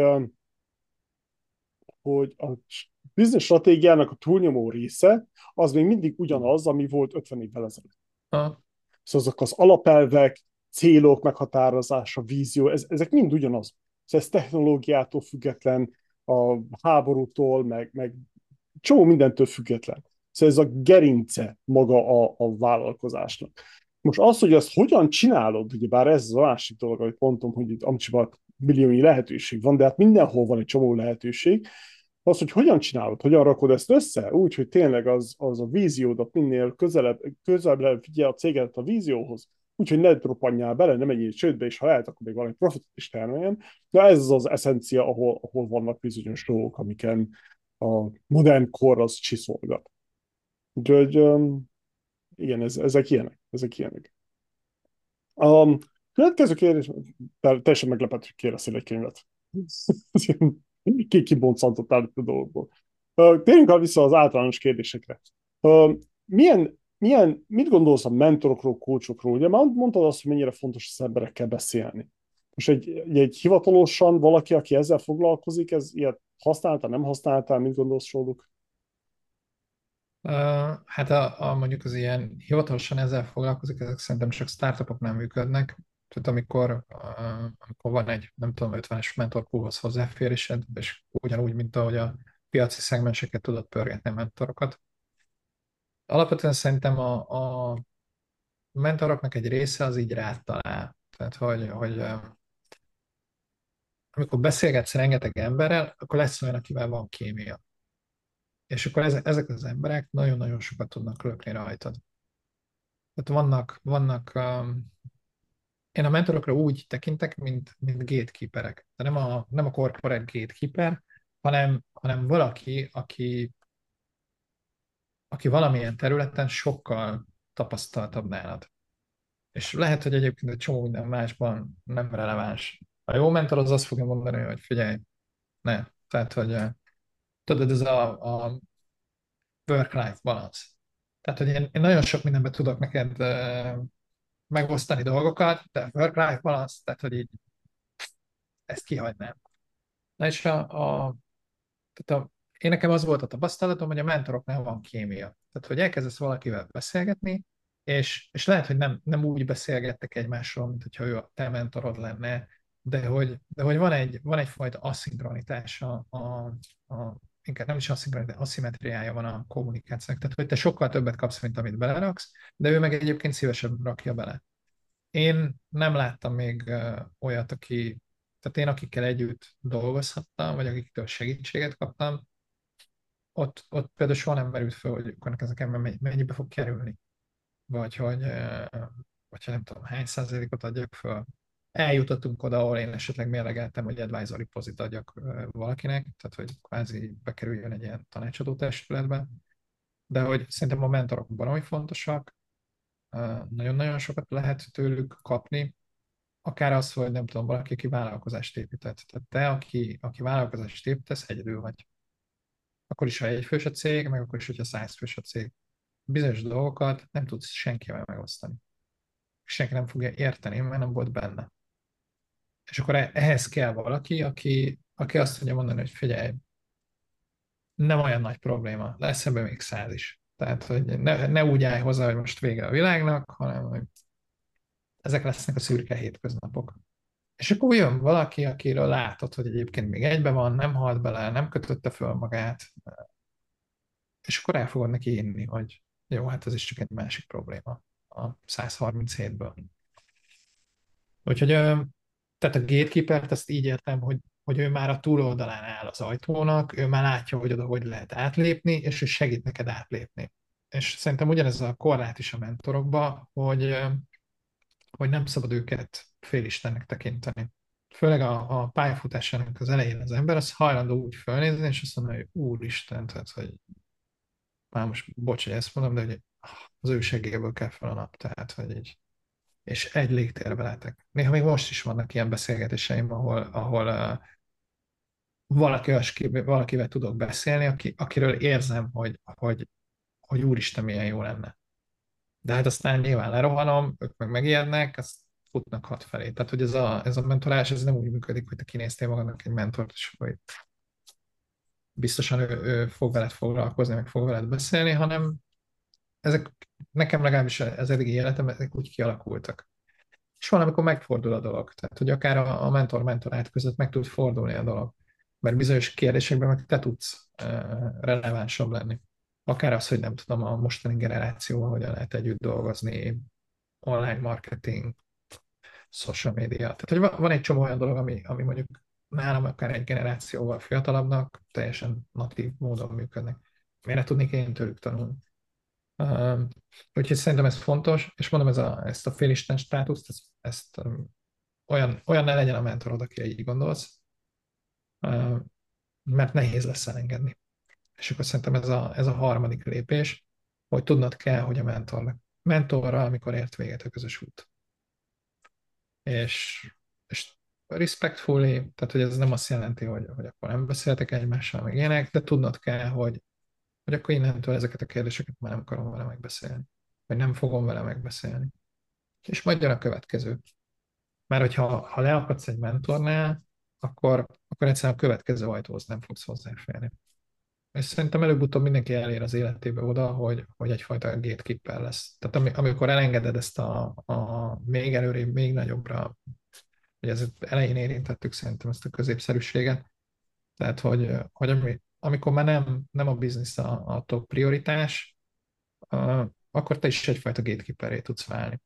Mert már nem, te már nem akarod a következő ajtót kinyitni. Nem akarsz oda menni, de abba az egy-két-három témába, amiben eljutottál valahova, ott tudsz, tudsz lenni. Kvázi fölmennek a hátadra, és akkor bevásznak. Szóval ezt, ezt másként. Tehát tudsz segíteni, le tudsz hajolni, fel tudod őket húzni, és utána mennek tovább a dolgokra. Csak fontos, hogy elengedje vagy a mentor, vagy a mentor át a másikat. Igen, igen. Hát igen, igen. Merre tart a világ? Hát szala szétszalad minden, sajnos. Szerintem nagyon nagyon-nagyon lokálisra válnak a gazdaságok. Tehát, hogy, hogy látszik a bezárkózás, látszanak a, a konfliktusok. Én azt látom egyébként, hogy ezeket a konfliktusokat, mint hogyha így szítanák. Nagyon azt gondolom, hogy, hogy az inga most túloldalra lendül. Akár itt nálunk Kanadában, ugye hogy mondjam, tehát azért jöttünk ide, mert itt alacsony a korrupció. Azt nézem, hogy ez céges szempontból mit jelent. Az összes internetes jóság, meg távkommunikáció, meg ilyenen együtt is szerintem felértékelődik a lokális jelenlétnek a, a jelentősége. Tehát, hogy már nem, már nem tehát, hogyha ha Például itt Kanadába, hogyha nem mész el egy meetupra, meg, meg nem találkozol rendszeresen az ügyfelekkel, mert nem fognak dílt adni neked. Aztán, amikor már megkaptad az első dílt, akkor ezeket itt szép lassan le lehet tekerni, és egy idő után tudod, tudod akár úgy is, hogy egy évben csak egyszer találkoztak. Aztán utána mondhatod azt, hogy hát igazából te már nem is itt vagy. De, de a build-up az szerintem egy olyan, tehát Covid előtt működött remote, de most már nem működik remote. Tehát most már valamilyen helyi jelenlétre szükség van, mert egyszerűen zárkózik be a világ. Tehát próbálja megvédeni a saját piacait, próbálja pénzt itt tartani, próbálja azt, hogy, hogy olyan helyre fizessen, ahol majd itt adózik, legalábbis itt Kanadában ez egy elég. És ettől még megvannak az indiai outsourcing cégek, meg a közép-kelet-európai, tehát hogy nem azt mondom, hogy nincs ilyen, inkább azt mondom, hogy az irány, tehát hogy elkezdett az inga visszafelé lendülni, hogy, hogy hogyan tudja helybe ugyanabba az időzónába tartani, hogyan, ugye most már találkoznak a kulturális nehézségekkel, nagyon polarizálók a, a konfliktusok a világban, akár most az izraeli-palesztin konfliktus, hogyha előveszed, hogy, hogy ugye mindenkinek valamelyik oldalra be kell állnia, azzal azonnal pont azt, amiben Kanada erős veszti el, tehát hogy hogy rengeteg konfliktus zónából jönnek ide emberek, pont azzal a célra, hogy ezeket a konfliktusokat nem hozzák ide, hanem, hanem hogy itt együtt valami újat építsenek. Pedig Kanada nagyon jól csinálta ezeket, szóval mai napig nézzük a kanadai híradót, és tényleg azért ott olyan volt, hogy nagyon sok a bevándorló, de tényleg azok a törvények, azok a rendőrök, azok a bírósági ö, bíróságok, ezek mind azért, azért elég pártatlanok voltak, nem voltak, nem lehetett rájuk azt mondani, hogy, hogy rasszisták, vagy ilyesmi, de, de azért most tényleg ezek a külső hatások azért most Kanadában is benyúlnak, eléggé rendesen felborították a rendszer, ott is nagyon gond van a, az inflációval, éppen néztük meg a lakhatással, nincsen elég lakás, a vándorlót engedtek be, és akkor most felborított az egészet. Ja, igen, igen. Úgyhogy ez a... Tehát szerintem a lokális cégeknek a, a jelentősége felerősödik, partnerkapcsolatok, helyi jelenlét, többet kell majd utazni, sokkal többet fog számítani a készfogás, az, hogy látom-e, tehát hogy, hogy találkoztunk-e személyesen. Én ezeket látom, ezeket érzem. Igen, az biztos, hogy, hogy meg egy, egy, valahogy úgy tűnik nekem, hogy az embereknek elegük volt ebből a remote online akármiből, hogy sose találkoztak velük, de azért ismerem. És akkor tényleg az, hogy most tényleg nem az, mint a Covid előtt, hogy most többször kellett szemtől szembe találkozni, és akkor utána elfogadható volt az, hogy Skype-ot használunk, mert akkoriban még az volt. Hanem most fordítva van, hogy először személyesen találkozunk, és utána mehetünk át Skype-ra. Szóval azért fontos. Igen. Mit gondolsz az AI-ról? Hogyan fogja befolyásolni itt az egész Hobelvancot? Világot, piacodat, fogja. cégedet? Fogja. Hát szerintem ezen már túl vagyunk a fogján.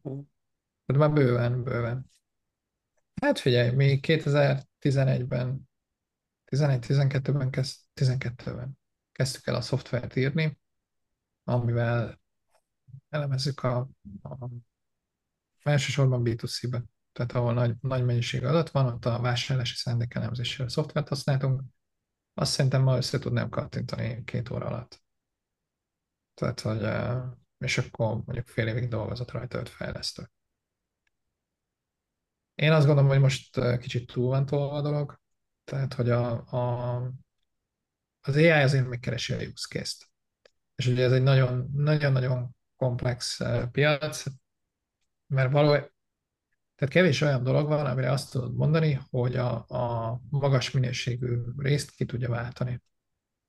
Az egyik, egyik ilyen példa, amit tudok mondani, hogy, hogy mondjuk a grafikusok tehát a grafikusokat nem fogja kiváltani abban az értelemben, ahol, ahol magas minőségre van szükség.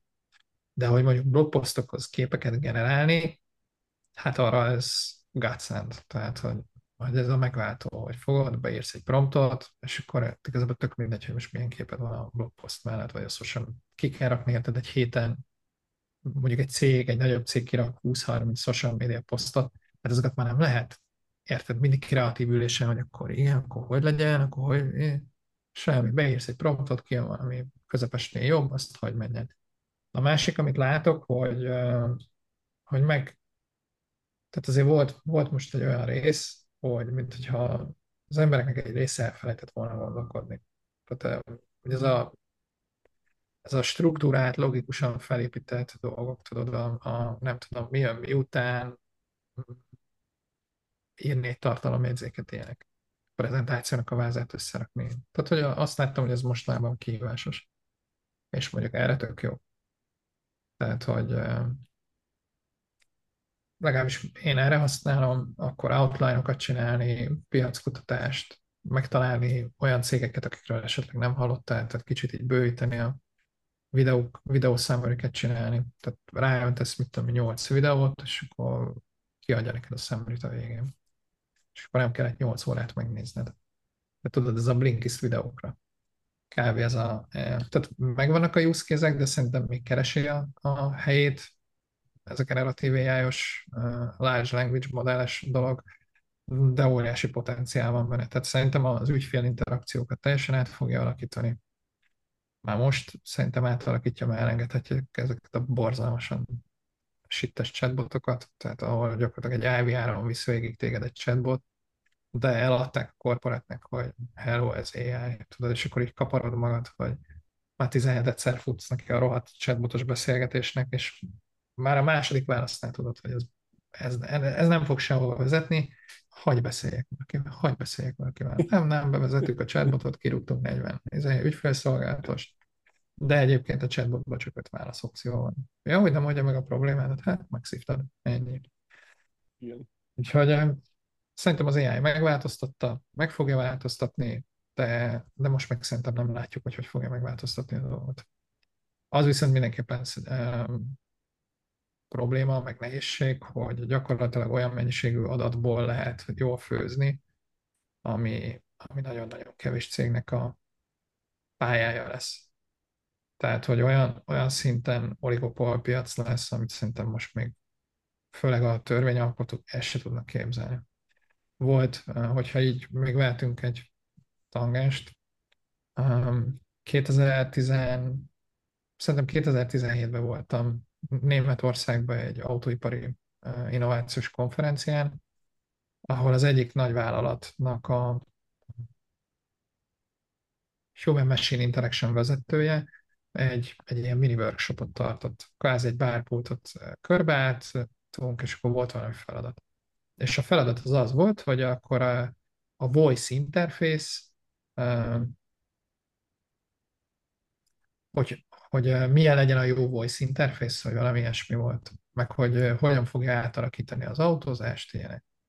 És akkor itt tudod, azt hittem, hogy vicces, így elkezdtem kuncogni. És így nem értettem, hanem mondom, de most komolyan erről kéne beszélnünk, hogy, hogy majd akkor az autókban hogy lesz voice interface És akkor, hát, hogy igen. És hogy mondom, de figyeljetek már, mondom, lefőtt a kávé. És így láttam, láttam hogy, hogy nincs meg a dolog. Mondom, ahhoz, hogy, hogy voice interface tudjál építeni, ahhoz ugye adat meg információ kell. Mondom, ez, ez az autógyártóknak nincs, és soha nem is lesz meg. Tehát már így primer módon nyilván megvásárolhatod a modellt, meg a modellhez való hozzáférés, meg adatokat, de primer módon nem lesz meg. Mondom, van a kezedben egy okostelefon, mondom, ezt napi 5-8 órát használják az emberek sokan. Olyan mennyiségű adat, mondom, Siri, Google Assistant, Alexa, akármi. Mondom, ott van valami a kezemben, amit 8 órát használok, mondjuk az idő 3%-ában vagy 0,3%-ában használom a beépített asszisztenst, tehát kvázi tanítom a, a large language modellt, vagy a voice recognition részét. Mondom, a kocsiba mennyit ülök? Három-négy órát egy nap? Mondom, annak mennyi részét fogom használni? Hány kocsitok van? Mondom, mennyi, mennyi kocsitok van azóta? És akkor mondtak egy számot. Mondom, nézzétek már meg, hogy mennyi telefont adott el az Apple az előző negyed évben. Mert mikor fogtok tudni ti bármikor ilyen, ilyen modellt építeni? Úgyhogy uh, szerintem nagyon-nagyon erősen oligopol uh, piac lesz, lesz 6-8 szereplő. Nyilván lesznek olyan, olyan uh, országok, akik szerintem meg fogják tudni védeni a saját uh, piacokat, akár ugye ír, többnyire szerintem az írás miatt.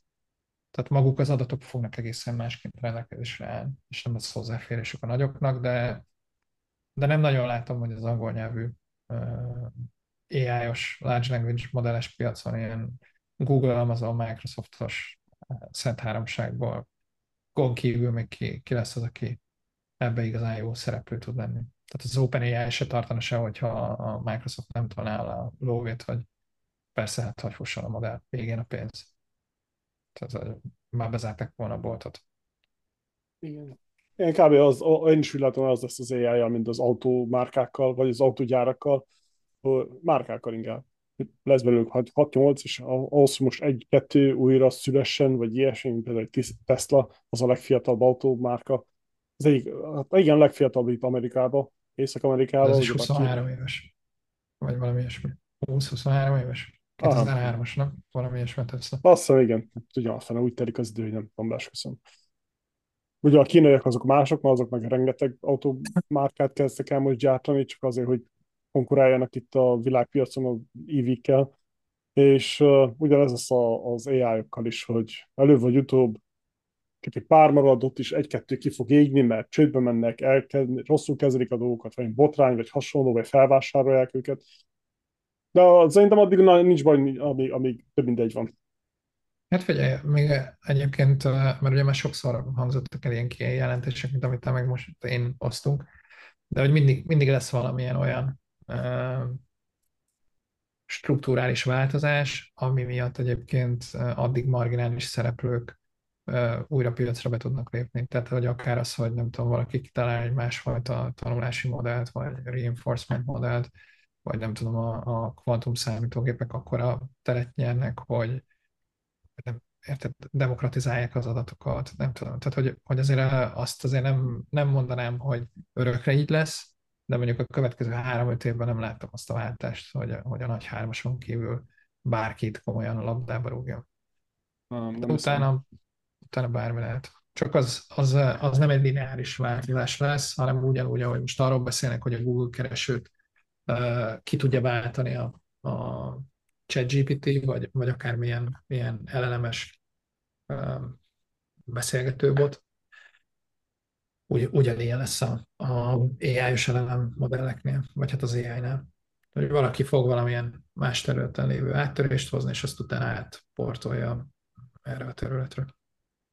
Igen, mindig onnan jön a legnagyobb, uh, uh, na, magyarul akartam mondani, onnan jön a legnagyobb áttörés mindig a, a másik piacról. Nem a saját piacot fog meg, megújítani, megreformálni magát, hanem általában kívülről szokott jönni. Uh, Oké, okay. annyira lazára vettük, hogy, hogy itt teljesen átmentünk rajta, de kicsit belemeltünk abba, hogy hogyan csináljátok ti ezt a nem is tudom, milyen, milyen szolgáltatást nyújtotok? Hát igazából még go-to-market testingnek hívjuk, tehát gyakorlatilag piacoknak a tesztelése. Persze bele, belemeltünk. A, az alap gondolat mögötte az, hogy mi az a legkisebb piaci méret, vagy egység, vagy szegmens, inkább szegmensnek mondanám, ami ugyanúgy viselkedik. Mi elsősorban B2B innovációkkal foglalkozunk, és ott, ott mi azt találtuk, hogy a, a viselkedés az az iparág, pozíció és a problémának a hármasa. Tehát, hogy mondjuk egy autóipar, CFO, és nem tudom, reporting automation. És akkor e, ebből a háromból ez, ez valójában egy termék. Anélkül, hogy te mondjuk megváltoztatnád magát a terméket, tehát mi amikor termékről beszélünk, akkor sales szempontból beszélünk termékről, vagy marketing szempontból. Minden egyes funkcionalitásnak, vagy, vagy funkcionalitással rendelkező terméknek van rengeteg ilyen alkalmazása, vagy alkalmazhatósága, mi ezeket hívjuk use. Tehát, hogy egy adott döntéshozónak egy adott iparágban melyik problémáját tudod megoldani. És akkor ez egy termék. Úgyhogy a te saját meglévő funkciós termékedre gyakorlatilag építünk 38-40 marketing terméket, ami nem nyúlsz hozzá magához a tartalomhoz, nem nyúlsz hozzá a szoftverhez, nem adsz hozzá új funkciókat, csak ugye, amit mondtam, hogy aranybánya. Tehát, hogy nem azt mondjuk, hogy beszélünk a bánya, a utility cég, a telco, mindenki, csak az aranybányák. És az aranybányáknál az a probléma, hogy nem tudom, színbakokat nem tudnak foglalkoztatni. Elnézést kérek mindenkitől, aki ezzel esetleg megbántottam, vagy, vagy hogyha túl szakmai atlan volt, mert most csak példa. És akkor te ezt a problémát valahogy meg tudod oldani. Mondjuk egy VR szemüggel vagy valamivel. És akkor azt le lehet próbálni. Úgyhogy mi gyakorlatilag azt csináljuk, hogy ilyen stratégiákat építünk, ilyen szegmentálási stratégiákat, segítünk ezeket a szegmenseket priorizálni, tehát hogy hol, hol találja, hol gondoljuk azt, hogy a legnagyobb valószínűsége van, megtanítjuk magát ezt a módszert, hogy hogyan kell így a, a piacra lépésre gondolkodni, és utána implementáljuk is.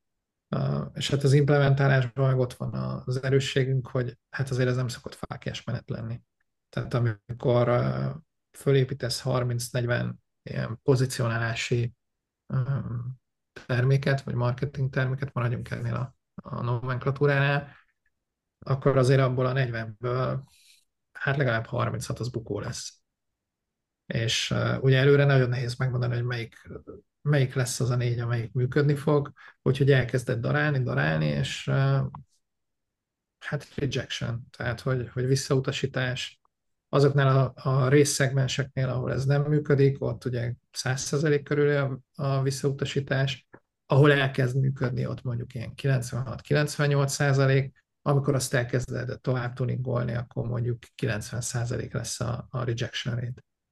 És azért ezt, ezt mondjuk mi átvállaljuk az ügyfelek helyett, hogy nem nekik kell a húsdarálóba uh, végig menni azon, hogy nem, nem, nem, nem, nem, nem, nem, egyébként is ki a tökön vagy te, és mit akarsz itt? Nem, nem, nem, nem, nem, még jó föl, föl is jelentelek, nem, nem, nem, nem, nem, és akkor utána egyszer csak igen.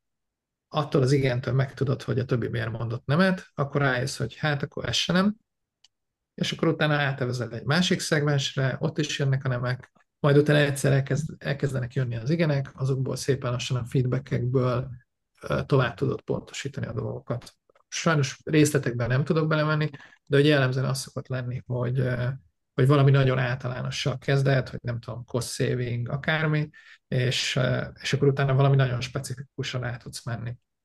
Tehát, hogy egy adott területen, nem tudom, lopják a targoncákat. És akkor azt tudod mondani, hogy de egyébként én a targonca villát meg tudom fúrni, tudom, hogy ez nem elég hülye hangzik, de én a targonca villát meg tudom fúrni, mert ott senki nem keresi a nyomkövetőt. És akkor úristen, hát ez mekkora ötlet, targonca villával nyomkövető. Vagy meg tudom oldani, hogy mondjuk nálunk ugye éjszakenként építkeznek, ez egy kiemelt főútvonal, ahol lakunk, meg tudom oldani, hogy egy habbal befújom az ablakokat, az a hab reggelre elpárolog, de egyébként tökéletes hangszigetelő.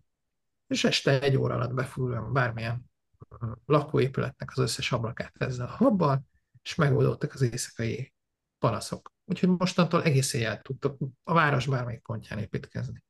És akkor ezek olyan dolgok, hogy neked van egy hangszigetelő habod, azt a hangszigetelő habot rengeteg dologra lehet alkalmazni, de egyébként fogod és a kiemelt építkezésekre az éjszakai munkavégzést teszed lehetővé. És akkor azt tudják mondani, hogy hát akkor most már mindenütt lehet éjszakai építkezni. Egy teljes iparágat rá lehet erre húzni, az éjszakai építkezési iparág például. Úgyhogy ezeket a use case építjük föl, megtanítjuk a modellt, a módszert, és utána implementáljuk is, hogyha amíg kapjuk erre a mandátumot. Ez így megválaszolt a kérdés? Érthető? Mert hogyha nem, akkor nagyon szívesen belemegyek részletekbe. Igen, a, a hidegrázott tőlem, ez olyan, olyan wow, izé, hogy, hogy régen ugyebár ehhez évek kellettek még egy startup vagy egy, vagy egy KKV egy ilyen dolgot letesztelt és megnézte, és, és ha eljutottak a, olyan szintre gondolkodás szempontjából, hogy ezt az utat válasszák, azért ez ilyen wow faktor, ez mintha megjósolnád a jövőt. Nekem olyan, nekem olyan szaga van. Volt, ami... volt ilyen, volt ilyen. A kanadai, hogy, a, hogy keretbe tegyük a történetet, az egyik első public, tehát nyilvános előrejelzés az az volt, hogy amikor a kanadai nagykövetségen Magyarországon beszélgettem, akkor még csak egy puhatoloztam, hogy hogyan lehet elindulni Kanadába, ez 2010, 10-11 valami ilyesmi. Vagy lehet, hogy már 13. A BlackBerry mikor állt a földbe? Nem tudom. Oh, nem tudom, nem tudom. Na mindegy, a, a BlackBerry, BlackBerry földbeállása előtt egy olyan kilenc hónappal voltam ott, és akkor mondtam nekik, hogy hát mondom, csak hogy relevánsát tegyem, hogy, hogy mit csinálunk. A BlackBerry ezt a két dolgot képviseli, igazából teljes iránytévesztésben, szereptévesztésben vannak, és előbb-utóbb ebből földbeállás lesz, mert, mert egyszerűen olyasmit ígérnek, amit nem tudnak teljesíteni, és két-három iteráció után ki fognak kopni az ügyfelek. És hogy, hogy ez egy ilyen nagyon hirtelen és villanásszerűen így paf, egyszer csak így be fog ütni. Ugyanúgy, ahogy a Nokia-nál beütött. És, és akkor így, hát nyilván akkor még kevésbé voltam diplomatikus, azt éreztem, hogy ha relevánsát teszem a sztorit, akkor jó, ma már tudom, hogy hát ez egy kanadaiaknak azt mondani, hogy a BlackBerry földbe fog állni, még akkor is, hogy ez bekövetkezett, ez, hát ez nem egy, nem egy jó belépő maradjunk ennyiben. És akkor fél évre rá földbe is állt a BlackBerry. Tehát, hogy tényleg meg tudunk, vagy meg tudtunk jósolni dolgokat, de most már sokkal inkább arról van szó, hogy van egy nagyon szisztematikus modell arra, hogy nem jósolgatunk, nem tervezünk, hanem szisztematikusan végigmegyünk valamin, csak sokkal könyörtelenebbül, sokkal kegyetlenebbül és gyorsabban megyünk végig. Tehát már nem az van, az, mint ahogy általában a piacra lépsz, hogy kiválasztok valamilyen terméket, amiben mi hiszünk, amiről mások azt mondják, hogy jó, ez milyen jó, és akkor azt addig nyomjuk, amíg tudod, ez a, a viccben ez az erőből Krisztus, tehát, hogy amíg, amíg abból valami nem lesz, hanem azt mondjuk, hogy figyelj, ezek a nagyon pici szűk szegmensek vannak, itt Észak-Amerikában, Nyugat-Európában bármelyik pici szegmens az 30-szor akkor lesz, mint amikor a bizniszt Magyarországon tudsz építeni, és akkor végig szurkáljuk mindegyiket. És akkor valahol mondjuk két hét alatt már tudod, hogy nem, valahol két hónap alatt derül ki, hogy nem, de hát ezeknek egy részét párhuzamosan tudod futtatni. És ami, amiben biztos vagyok, hogy ha ezen a 40-50 elemű listán végigmész, akkor biztos, hogy fogsz találni valamit. Hogy kell ezt elképzelni, hogy, hogy B2B-ről beszélünk, de ez termék, szolgáltatás, kicsi Már ár... amit mi csinálunk? Igen, igen, igen. Szóval ez, ez mi ennek a határa? Ez, ez szolgáltatás, tehát mi egy tanácsadó cég vagyunk, szolgáltatást végzünk, három hónapos projekttel indulunk, és akkor a három hónapos projekten belül szoktunk eljutni addig, hogy négy kötőjel, nyolc ilyen szegmest végig tudunk próbálni.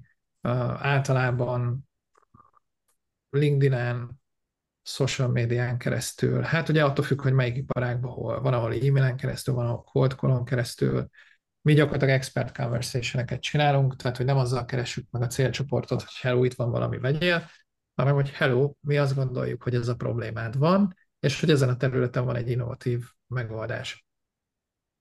Van ez, a, tehát hogy tudunk erről a problémáról veled beszélni, mert hogy a feedback beépítenénk. Hát nyilván a go-to-marketbe, de egyébként akár a termékbe is beépítenénk a feedbacket. Hogy nagyon nehéz tehát kívülről megpróbálod megsatszolni, hogy mi lehet a problémájuk, de biztos, hogy nem, nem tökéletesen azt fogod mondani, mint amit egyébként a potenciális vevőjelöltek mondanak. Tehát azért jók ezek a, a expert conversation mert ott a piacon, vevői oldalon ülő emberek mondják el, hogy hát valójában nekem nem ez a problémám, hanem az, és egyébként ott sem ez, hanem, hanem az az adott terület. Tehát, hogy nekem nem az a bajom, hogy nem tudom, nincsen CRM-em, hanem az a bajom, hogy egyébként nagyon nagy a fluktuáció a szélzbe.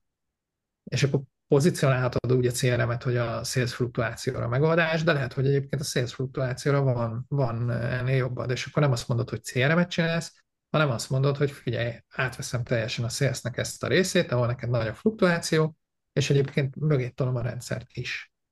Tehát, hogy lehet, hogy más szolgáltatást fogsz adni. És ugye mi, mi ebben vagyunk jók, hogy hogy azokból a beszélgetésekből, amik általában egy ilyen 10-15 perces beszélgetések, tehát azok nem lesznek hosszabbak, de meg tudjuk mondani, hogy, hogy mi az, amit triggerelni a vásárlást.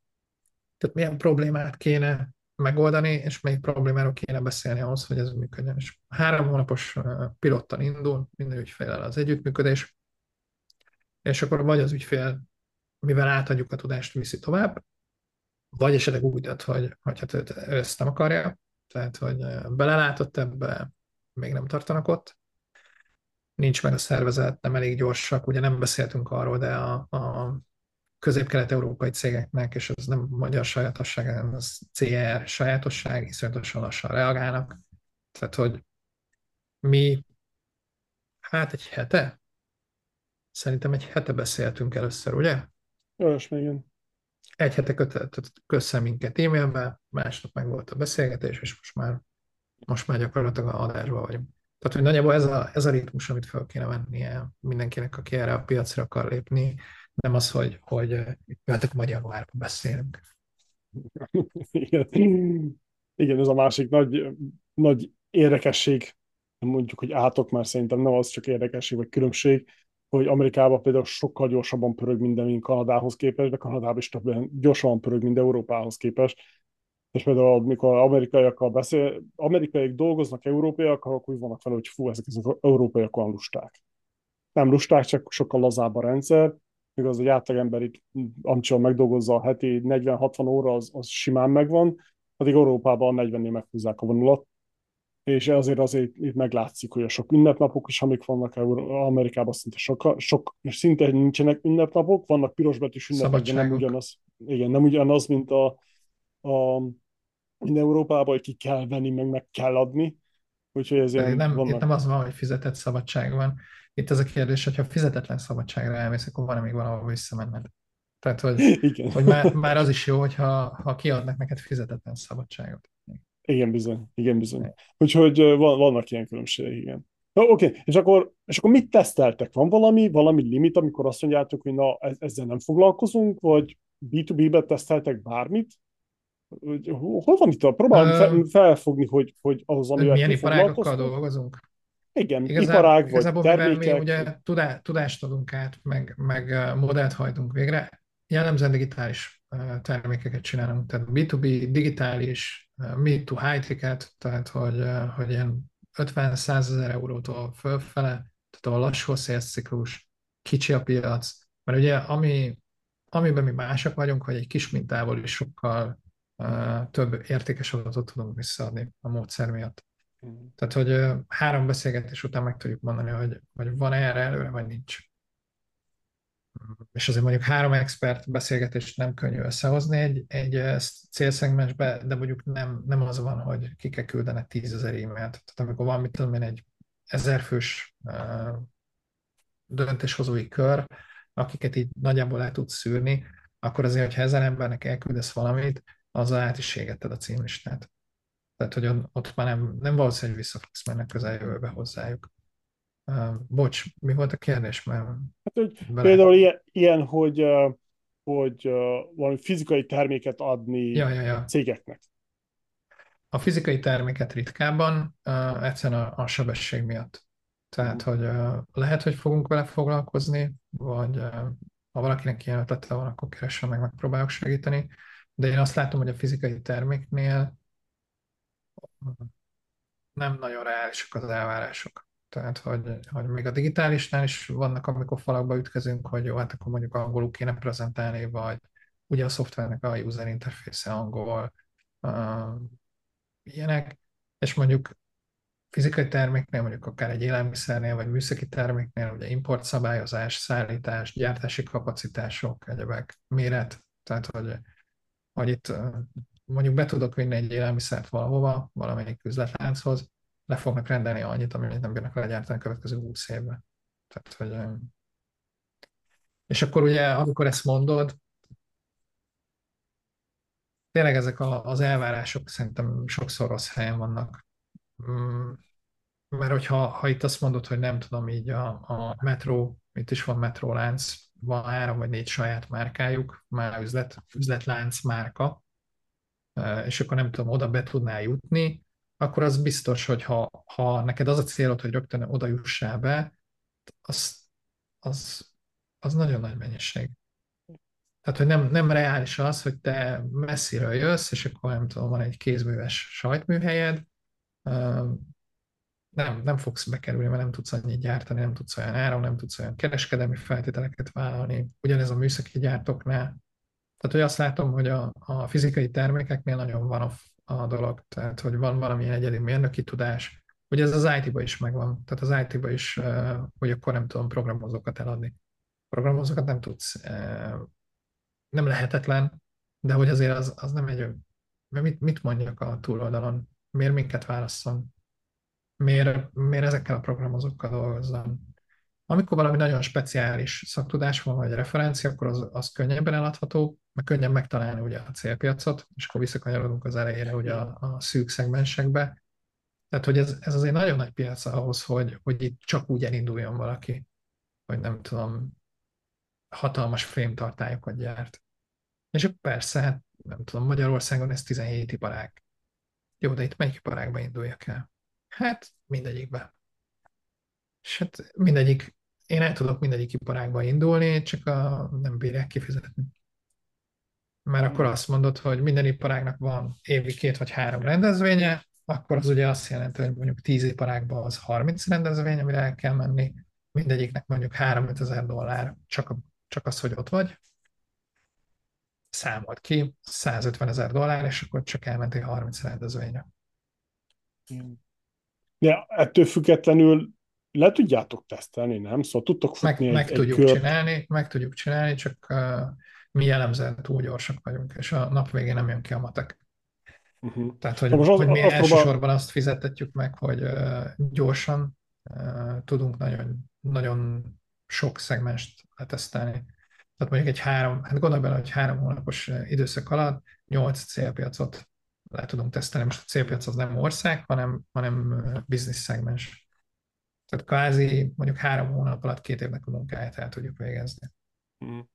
Azért kérdezem így, hogy azért attól függetlenül még meg lehet titeket keresni, futni egy kört, és akkor, ha nem más felmérni a piacot, hogy mekkora igény lenne rá, és hogy hány darabot kéne legyártani, vagy, vagy szolgáltatni, vagy akármi a következő öt évre. Szóval ad egy kiinduló Meg, meg lehet, csak szerintem nem fogja megérni. Tehát, hogy én, én tök őszinte leszek, meg, meg hiszek abba, hogy, hogy attól vagy profi, hogy bizonyos dolgokra nem tudsz mondani. Én, én azt gondolom, hogy nem mi vagyunk a jó választás a, a fizikai dolgokra. Szerintem, akikkel egyébként ilyen szempontból jól együtt lehet működni, az a, a kereskedelmi attaség hálózat. Ez nyilván országonként változik, mert, mert nagyon sok függ attól, hogy az ottani keratasénak milyen kapcsolati hálója van, meg nyilván most nekem nem fogják megköszönni, hogy mindenki most megrohanja őket, de hogy ők, ők tök jó eredményeket tudnak elérni benne, az ő, tehát nekik, nekik a működési modelljükbe belefér az, hogy nem tudom, három vagy négy hónapig nem csinál semmit az adott cég, mert nem tudom, prototípust fejleszt, vagy, vagy valamilyen tűv engedélyeztetés, vagy nem tudom, érted, egy amerikai hatósági engedélyeztetés, vagy ilyenek. Tehát, hogy mi, hogyha három-négy hónapig nem csinálunk semmit, akkor csinálunk egy másik projektet. Uh-huh.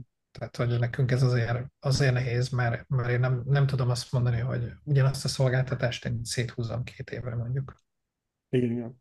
És akkor a, ebben az volt a következő kérdés, hogy a szolgáltatásokkal akkor mi a helyzet az, mikor tényleg egy, egy például egy ügyvédi iroda akar egy bizonyos ö, iparágban embereknek megoldani bizonyos problémáját, hogy ők például tudják ezt használni? Ha elég specifikus, meg... akkor igen. Akkor igen.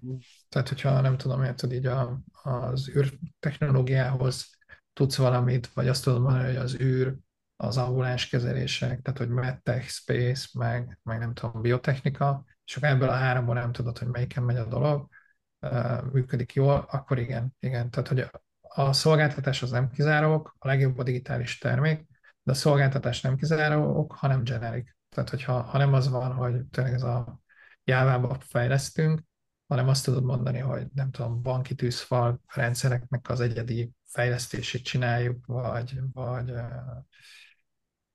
biztosítóknak, életbiztosítás termékének a akármilyen automatizációs lekövetését, akkor ezeket azért elég jól le lehet tesztelni. És egyébként ezeken a területeken mi például sokkal olcsóbbak vagyunk, mint ha te csinálnád.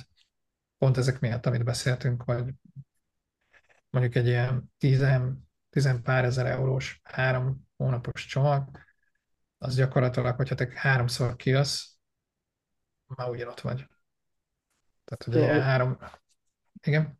Az, az alapján, amiket mondasz, hogy csak európai cégekkel foglalkoztok, vagy arra vagytok fókuszálva, vagy... Női, hát, hallom ezt az európai ez. Ezzel megint kinyitunk egy, egy újabb két vagy három órás fejezetet, hogy mi itt Észak-Amerikában a helyi piacokra más csinálunk, mint Európában. Okay. Tehát, hogy pont a méretbeli dolgok miatt egy amerikai cég, amikor eljut odáig, hogy új piacokat akar tesztelni, tehát ki akar lépni mondjuk Amerikából, vagy, vagy más line of business-be akar belépni itt Amerikán belül, vagy fizikailag is más piacra mozdul, akkor itt már más nagyságrendek vannak. Tehát ő ránéz a térképre, a board kitalálja, hogy jó, hát akkor most, most már elég nagyok vagyunk, hogy terjeszkedjünk, és akkor azt mondja, hogy Németország, Svájc, UK, esetleg Franciaország, ha nagyon-nagyon, akkor Spanyolország, meg Olaszország, mondjuk Európában, és akkor azt mondja, hogy 5 millió dollár, 2 millió dollár, 4 millió dollár, 6 millió dollár, jó, vegyetek oda fel valakit, egy év múlva találkozunk. És akkor megnézik, hogy elköltöttek 30 millió dollárt, hogy mi az, ami működik, és mi az, ami nem. Tehát ott, ott uh, nekik oda menni, és azt mondani, hogy figyeljetek, pár tízezer euróból megoldjuk ezt a kérdést, amire ti 30 millió, tehát nem, nem is amikor oda megy egy, egy, nem is tudom, didis, és azt mondja, hogy hát ezt igazából meg lehet az egy százalékából is csinálni annak, amit csináltak. Hát szerinted oda mész, és azt mondod, hogy százszor annyit költesz el erre, mint amennyi kéne. Én nekem voltak ilyen beszélgetéseim az elején, amikor oda mentem a, a VC-hez Amerikában pitchelni az Ability Matrixot, és azt mondtam, hogy a tízből egy volt akkor a sikerességi ráta a befektetőknek, és azt mondtam, hogy hát én tudok tízből hatot is.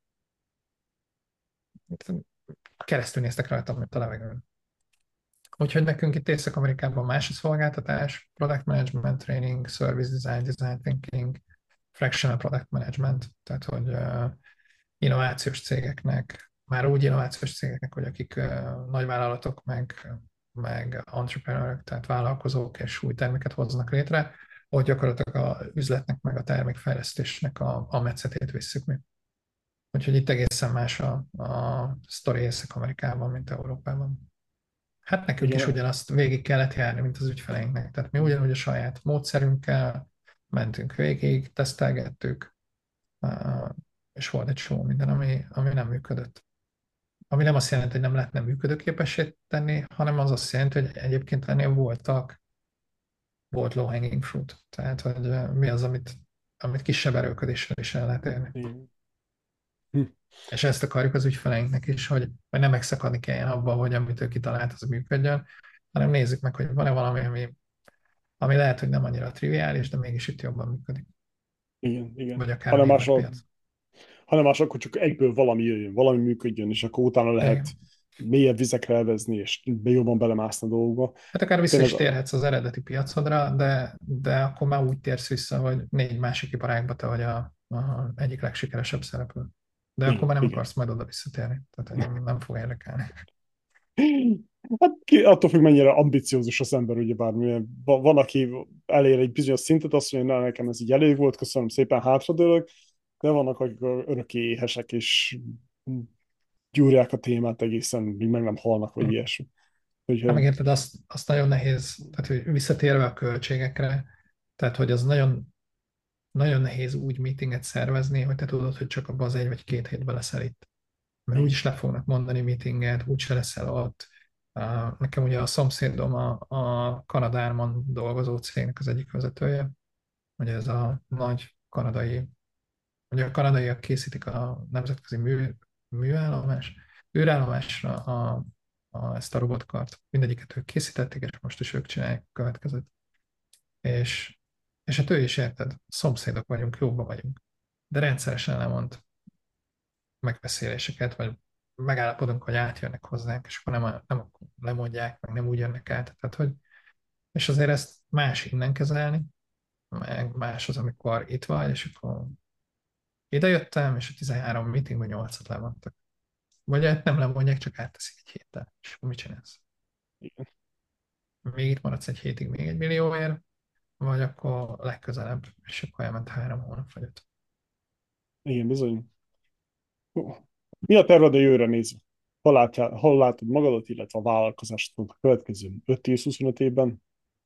Hát én nagyon szeretek apa lenni. Tehát, hogy erről, erről nem beszéltünk, de, de nekem beütött. Tehát, hogy én abban a pillanatban, hogy kezembe fogtam a filmet, a, ott, ott így sok minden megváltozott az életemben. Úgyhogy én szeretnék minél több időt tölteni a családdal. Nyilván a Matrixból. Tehát, hogy nekem mm, személyesen is van egy unfinished business itt Észak-Amerikában, meg, meg nekünk nagyon fontos is ez, mint piac. Úgyhogy itt szeretnénk Európában is erősödni, Nyugat-Európában, meg, meg Észak-Amerikában is. De alapvetően olyan szempontból én, én azt érzem, hogy megérkeztem, hogy, hogy jó helyen vagyok, jól érzem magam Kanadában, szeretem, szeretem azt, amit a Matrix képvisel, szeretek a kollégáimmal együtt dolgozni, szerintem tök értékes, amit, amit építettünk Lacival a Matrixban. Tehát, hogy, hogy jó, jó itt dolgozni, jó projekteket csinálunk, jó ügyfelekkel dolgozunk, szeretek, szeretünk, illetve hát nem tudom, hogy többiekről is ezt gondolom, de én szeretek az ügyfeleinkkel dolgozni, szeretem az ő történeteiket. Engem, engem nagyon motivál az, hogy segíthetünk másoknak. Tehát, én nem, nem feltétlenül a saját sikertörténetemet akarom írni, én nagyon, nagyon jól érzem magam abban, hogy az ügyfeleink sikeresek. És minél több időt tölteni a családdal. Tehát, hogy nekem ugye a freedom, tehát hogy a szabadság, mint a sztori, tehát hogy nekem a végső szabadság az az, amikor, amikor uh, akkor is annyi időt töltök a családommal, amikor csak akarok. Úgyhogy ez a cél, ebben a cél irányába elvezünk. Jó hangzik, nagy kalapa hozzá. Ha tehetnéd, milyen, világ, tehetnéd, milyen világméretű problémát oldanál meg, és hogyan? Ú, nem tudtam, hogy van ilyen szépségverseny kérdés. Húha, ezt inkább más felől közelíteném meg. Szerint, szerintem két, két dolog van, ami, ami segítene az emberiségen, vagy inkább úgy mondom, hogy két dolog menthetne minket meg a kipusztulástól. Az első, hogyha valamilyen csoda folytana a 20 éveseknek, le tudnánk tölteni a 60-80 évesek bölcsességét, és ebben így már nem a bölcsességbe, hanem a, a nekem is jól jött volna a témára, ebbe oda sorolom magamat is, de szerintem ez nem lehetséges. Tehát, hogyha megnézed, hogy sok mindenben fejlődünk, de valójában a, a emberi bölcsességnek a fejlődés az mindig ugyanazon a cikluson megy keresztül. Tehát nem véletlen, hogy mondjuk a sztoikusokat még most is elő tudod venni, vagy Tao Te Ching, vagy tehát 3000 évvel ezelőtt, amit az embernek az életútjáról írtak, az pont ugyanannyira valid. Szóval szerintem ez az egyik, ami segíthetne, mert most gondolj bele, hogy egy 20 éves azzal a tudással, azzal a bölcsességgel már egészen más problémákat akarna megoldani, meg más, másként viszonyulna a dolgokhoz. Tehát rengeteg zsákutcától meg tudnánk őket kívánni. Ez az A verzió. Tehát, hogyha tehetném, akkor e- ezt a problémát oldanám meg. A B verzió meg, hogy a, a amiben ugye mi benne vagyunk, hogy az innovátorokat, feltalálókat próbáljuk meg megmenteni attól, hogy, hogy, hogy túl sok kudarcot nekik kelljen megélni, hogy földbe álljanak, hogy, hogy olyan, olyan harcokat, meg csatákat vívjanak meg, ami, mi nem az övék. Minél, minél több ilyen embert tud, tudsz megmenteni, vagy tudnak megmenteni bárki, nem feltétlenül mi, hogy megmaradjon az energiájuk, szerintem annál, annál nagyobb az esély arra, hogy, hogy ez egy jó hely lesz.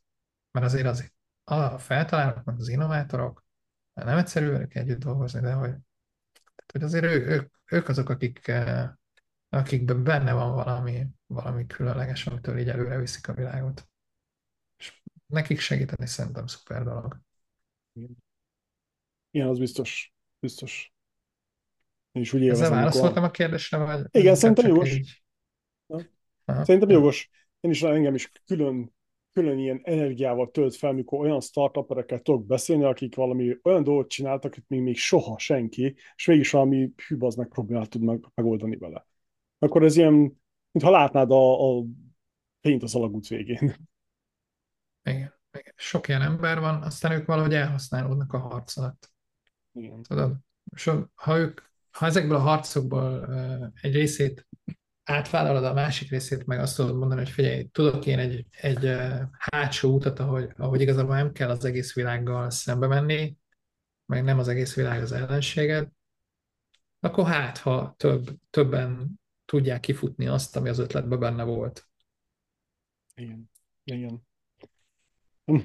Um, milyen tanácsot adnál egy vállalkozónak? Általában az a kérdés, hogy egy kezdő vállalkozónak, hogy, hogy sikeres legyen, de térjünk vissza itt a skálázásnál, hogy milyen tanácsot adnál egy vállalkozónak, aki mondjuk Amerikába és vagy Kanadába szeretne skálázni? Mire figyeljen oda? Hogyan tervezem? Már említettük ezt, de esetleg kimaradt-e valami, vagy valami más hozzáfűzni?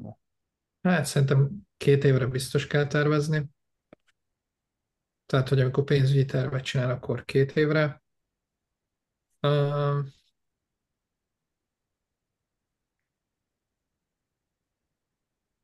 szerintem jó helyről kell venni az információt. Tehát, hogy ez, ez nem az, amit desk research összeraksz. Ez nem az, amit... Uh, tehát tényleg azt tudom mondani, hogy másfél év, 130 beszélgetés, és nekünk is estek ki olyan költségek, ami, ami így egyszerűen be se tudsz tervezni vele. Már valahogy mindenki a saját kis kubikuljében van, már az itteni szolgáltatók közül, és a nagy képet nagyon kevesen tudják összerakni. Úgyhogy szerintem igazából ennek egy nagyon erős elhatározásnak kell lennie. Ha csak a pénzért csinálod, akkor nem fog menni. Mert uh, sokkal többe fog kerülni, sokkal több időt fogja elvenni, és sokkal több konfliktusod lesz, és nagyon nagy lemondásokkal fog járni. Tehát ha csak a pénzért akarsz egy adott piacra kilépni, akkor az nem fog menni. Ha, ha van benned ambíció, meg nyitottság, meg hajlandó vagy, vagy tanulni, adaptálódni, változni, akkor ez, ez egy óriási, tehát egy, egy nagyon jó journey vagy rájtesz. Tehát nagyon jól fogod magad ebbe érezni, mert, mert minden nap kapsz új és pozitív élményeket. De hogy, de hogy ebbe bele kell állni. Tehát ez, ez nem úgy fog menni, hogy nem tudom, így felveszel egy szélszást, és akkor így egyszer csak már valami lesz. Nem. Tehát neked ebbe az időt bele kell tenni. Ez nem azt jelenti, hogy neked kell kijönni, de, de ennek kell a legfontosabbnak lennie a menedzsment életében. Tehát a menedzsment idő, meg a menedzsment minőségi idő, az, az arra kell menni, amiből most még nincs pénz, de egyébként stratégiailag a legfontosabbnak tartod. Mert nem rakod bele az időt, és ez megint kiszeli Lacinak a hozadéka, hogy, hogy erről már így gondolkodok, de hogy valójában abból lesz valami, amiben az időt rakod. És nagyon sokszor találkozunk azzal, hogy elindul a dolog, és amikor kiderül, hogy ez mennyi időt igényelne a menedzsment oldalról, akkor az nincs meg. És ez, ez a, ezt nem úgy kell képzelni, hogy heti tíz órában kell csinálni, de mondjuk heti két órát azt rá kell szállni. És azt mindig rá kell szállni. Akkor is, amikor tender határidő van, akkor is, amikor nagyon nagy baj van, mert hogyha ha nincs mögötte a menedzsmentnek a, az ideje, akkor meg fog élni a szervezet. És hát sok pénzt kell rá szállni. És a sok pénz az nem azt jelenti, hogy egyszerre kell sok pénz, hanem mondjuk egy ilyen, hát szerintem egy ilyen évi 30 milliót ebbe bele kell tolni. Tehát, hogyha valaki, valaki rendesen meg akar jelenni a, a észak-amerikai piacokon, akkor az egy évi 30 millióba így is úgy bele fog kerülni. Akkor is, hogyha ő jár ki, akkor is, hogyha itteni szolgáltatóval dolgozik, rendezvények, marketing. Szerintem ez a reális. Uh-huh. Érdekes, hogy mondtad azt, hogy, hogy csak a pénzért ne jöjjenek ki, de akkor miért jöjjenek ki? Szóval ez egy ilyen érdekes kérdés, hogy miért a, érdemes a csak... elhagyni a kis otthoni kuckót? Szerintem itt sokkal nagyobb a, a pozitív visszajelzés neked, mint vállalkozónak. Tehát, hogy uh, szerintem bizonyos mennyiségű pénzt otthon is meg lehet keresni. Hogy milyen kompromisszumokkal, ugye mindenkinek a saját döntése, itt értékes az, hogy vállalkozó vagy. Tehát, hogy, hogy egyszerűen olyan olyan pozitív feedback loop van a tevékenységeddel kapcsolatban, amit szerintem nem kapsz meg otthon. Tehát, hogy itt tényleg respektálnak téged, mint szolgáltató, meg, meg itt tényleg partnerként tekintenek rád. Tehát, hogy itt nem az van, hogy te egy poros lábú helóta vagy, aki a 13. gép soron ad négy szoftverfejlesztőt, hanem itt tényleg együtt lettünk sikeresek. Tehát a, az együtt, a csapat, a... és nekünk nagyon-nagyon jó ügyfeleink vannak, tehát mi nagyon-nagyon sok pozitív visszajelzést kapunk, nagyon szeretnek velünk dolgozni. Um, tehát nekem egy rossz szavam nem lehet arra, amit mi egyébként otthon kaptunk, de itt érted, egy hét után megkapod. Tehát amiért mi, mit tudom én, akár egy másfél évig is dolgozunk egy ügyféle, mire, mire kialakul az a, az a fajta uh, respekt, és kis lesz mondva respekt, tehát hogy nem, nem arról van szó, hogy, hogy ne értékelnék a munkánkat, de hogy itt, itt kimondják azt, hogy, hogy igen, jó veled dolgozni, szeretünk veled dolgozni, együtt akarunk veled dolgozni, és ez az együtt. Tehát ez, ez szerintem még azért a közép-kelet-európai régióban nem annyira van meg. Tehát ott, ott mindenképpen keresik az aláfölé rendeltségi hierarchiát, de, de valójában ebbe együtt van mindenki benne. Tehát, hogy mi is a, a partnerséget próbáljuk meg az ügyfeleinkkel kiemelni, meg kihangsúlyozni, és, és én ezt érzem itt. Tehát itt persze gyere a pénz miatt, mert sok pénzt lehet keresni, de, de a biggest reward az, az mindenképpen az, hogy, hogy téged, mint vállalkozó elismernek. És részese leszel a többi cég életének. Igen. Igen. Szerintem ez. Igen, hát az biztos, hogy, hogy nekem nagyon szembetűnő volt az, hogy, hogy itt Amerikában a hős az maga a vállalkozó. Hogy, hogy az, hogy vállalkozó, az természetes dolog. Egy olyan vállalkozó, aki csinál valami jó dolgot, az egy hős a szó szerint ott van a címlapokon, ott van a tévében, az újságban, ott szerepel. Mert hű, csinál valamit, valami olyat, ami egy olyan problémát old meg, amit, amit még senki nem tud, vagy jobban meg tud oldani, vagy hasonló. Viszont Európában nekem úgy tűnik, hogy a politika, meg a kultúra az még mindig übereli a vállalkozást. Persze lehet, hogy rosszul látom, hiszen rég, rég, rég éltem ott, és azt hiszem, sose vállalkoztam szinte. De nekem ez valami ilyen, ilyesmi szaga van az egésznek. Hát figyelj, itt, hogyha nem tudom, iskolának vége, és ugye uh, lezárt, tehát vannak ezek a nyalókás uh, emberek, önkéntesek, nem is tudom, hogy kicsodák, De hogy amikor átmennek az ebrán, megköszönik. Te is megköszönöd. A buszsofőrnek megköszönöd. Tehát, hogy, hogy nem tudom, ez a köszönömnek a kultúrája. Ez, ez, ez zseniális. Ez zseniális. Tehát, hogy ez, ez annyira fény tud vinni a szürke hétköznapokban, tudod, hogy és tényleg amikor tréningeket tartottam, itt meg workshopokat, hogy, hogy ha ők meglepődnek valamin, és pozitívan csalódnak, akkor azt ott rögtön elmondják. Hogy hát Ákos sem gondoltuk volna, hogy egy olyan iparág, amihez semmi közöd, négy és fél óra múlva le tudod venni, hogy, hogy mi történik az iparágban. És hogy mik a dinamikák. Ezt, ezt, ezt ők nem hitték volna. És hát nyilván biztos, hogy sok helyen van hasonló, meg más megélés az ügyfeleknek, tehát nem, nem csak itt, de hogy itt elmondják. És ez, ez tök jó, tehát, hogy már öreg vagyok, hogy, hogy szükségem legyen erre, de, de ettől még ez, ez, ez energiát tud adni, és hát ettől könnyebb dolgozni. Tehát, hogy tehát megmondja, hogy mi a véleményem. És hogy sokkal könnyebb valamin változtatni vagy javítani. Úgyhogy én szeretem ezt a kultúrát. Igen. Na jó, villámkérdések? Nyomjuk. Kedvenc könyvet? Sok van, most az utolsó az a Leadership is Language. Tehát, hogy nekem, nekem jellemzően üzleti könyvek a kedvenc könyveim. Um, ő a, hú, hirtelen akartam mondani a szerzőt, Márké. Lényeg a lényeg, hogy gyakorlatilag egy agilis, egy tenger alatt járó kapitány, aki úgy kapott tenger alatt járót, hogy a tenger alatt járókat azt meg is kell tanulni műszakilag, hogy annak a kapitánya tudja lenni. Utolsó pillanatban nem azt a tenger alatt járót kapta, úgyhogy semmit nem tudott róla.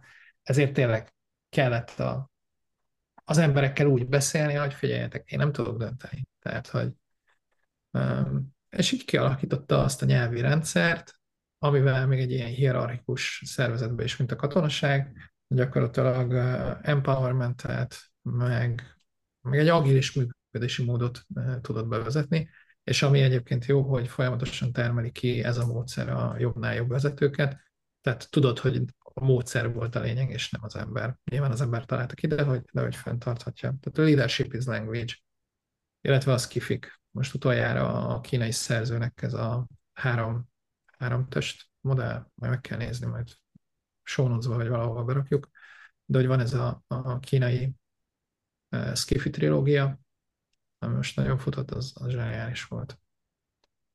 Három test ah. probléma, és annak a folytatásai. Igen. Melyik könyv volt a legnagyobb, legnagyobb benyomása rád, mint vállalkozó? Hát mindig az utolsó, tudod. Egyébként meg a Crossing the Chasm és a, az Innovators Dilemma az Innovators Dilemma volt az, amikor megvilágosodtam, hogy igazából ha a humán oldalát eh, kihagyod ezeknek a dolgoknak, akkor, akkor óriási hibát követsz. És hogy pont a humán miatt valójában rengeteg management, meg, meg go-to-market, meg egyéb probléma, az gyakorlatilag újra termeli magát. Igen, bizony. Melyik könyv, business könyv segített a legjobban a vállalkozásod építésében?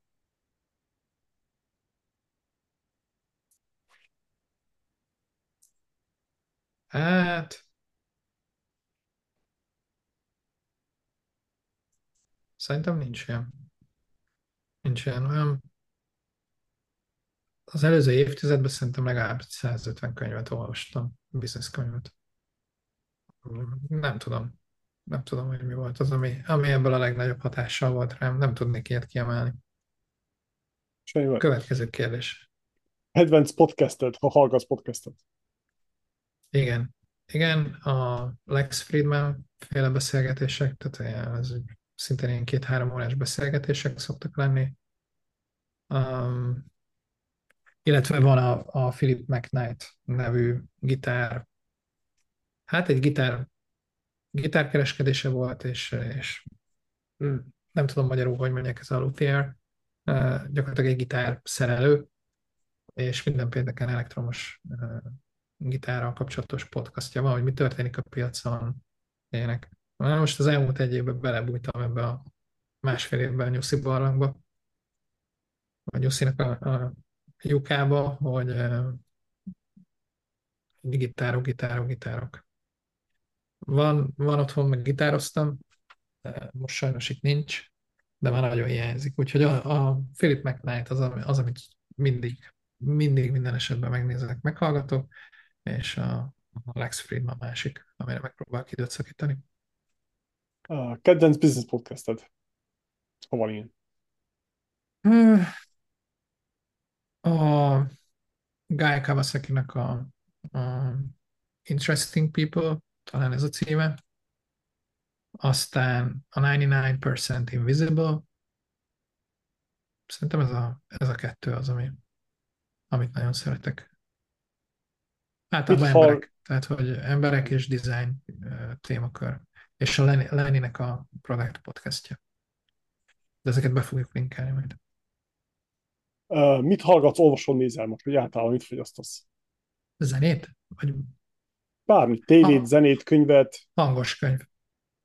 Hangos könyv. A Spotify uh, playlistem, amit ugye évvégén mindenki körbe küldött, nekem nincs, mert nincs is. Tehát, hogy nem, nem hallgatok Spotify-t, se Apple Music-ot, semmit. Hangos könyv. Kizárólag hangos könyv. Um, mi, az, ami, a, mi az, ami most inspirál legjobban szakmailag? Fiam. Fiam. És szakmailag? És, és. Abszolút. Legnagyobb szerelem. Hogyan menedzseled a feszültséget? Mindig sétálsz? feleségem menedzseri az én feszültségemet.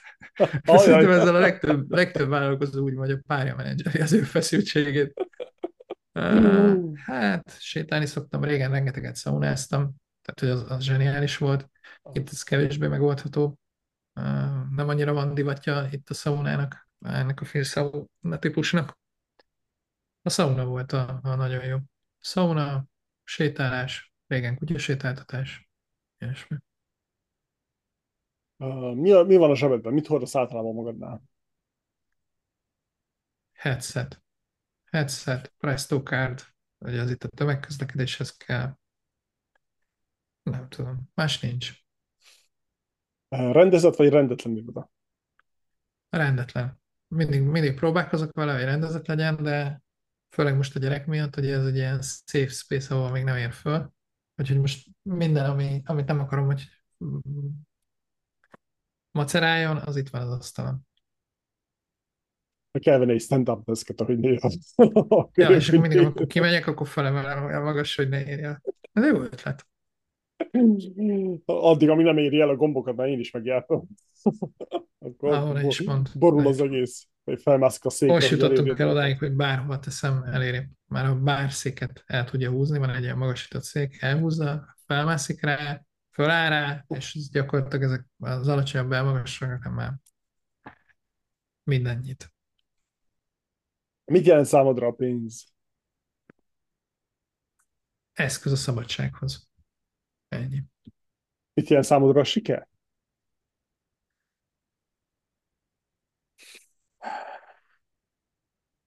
Hát siker az az, amikor nem tudom, tényleg ez a szabadság. Nekem nincs is, nem is tudom, hogy ezt mondhatnám azt, hogy hogy siker. Szerintem hagyományos értelemben nekem nincs, nincs igényem sikerre.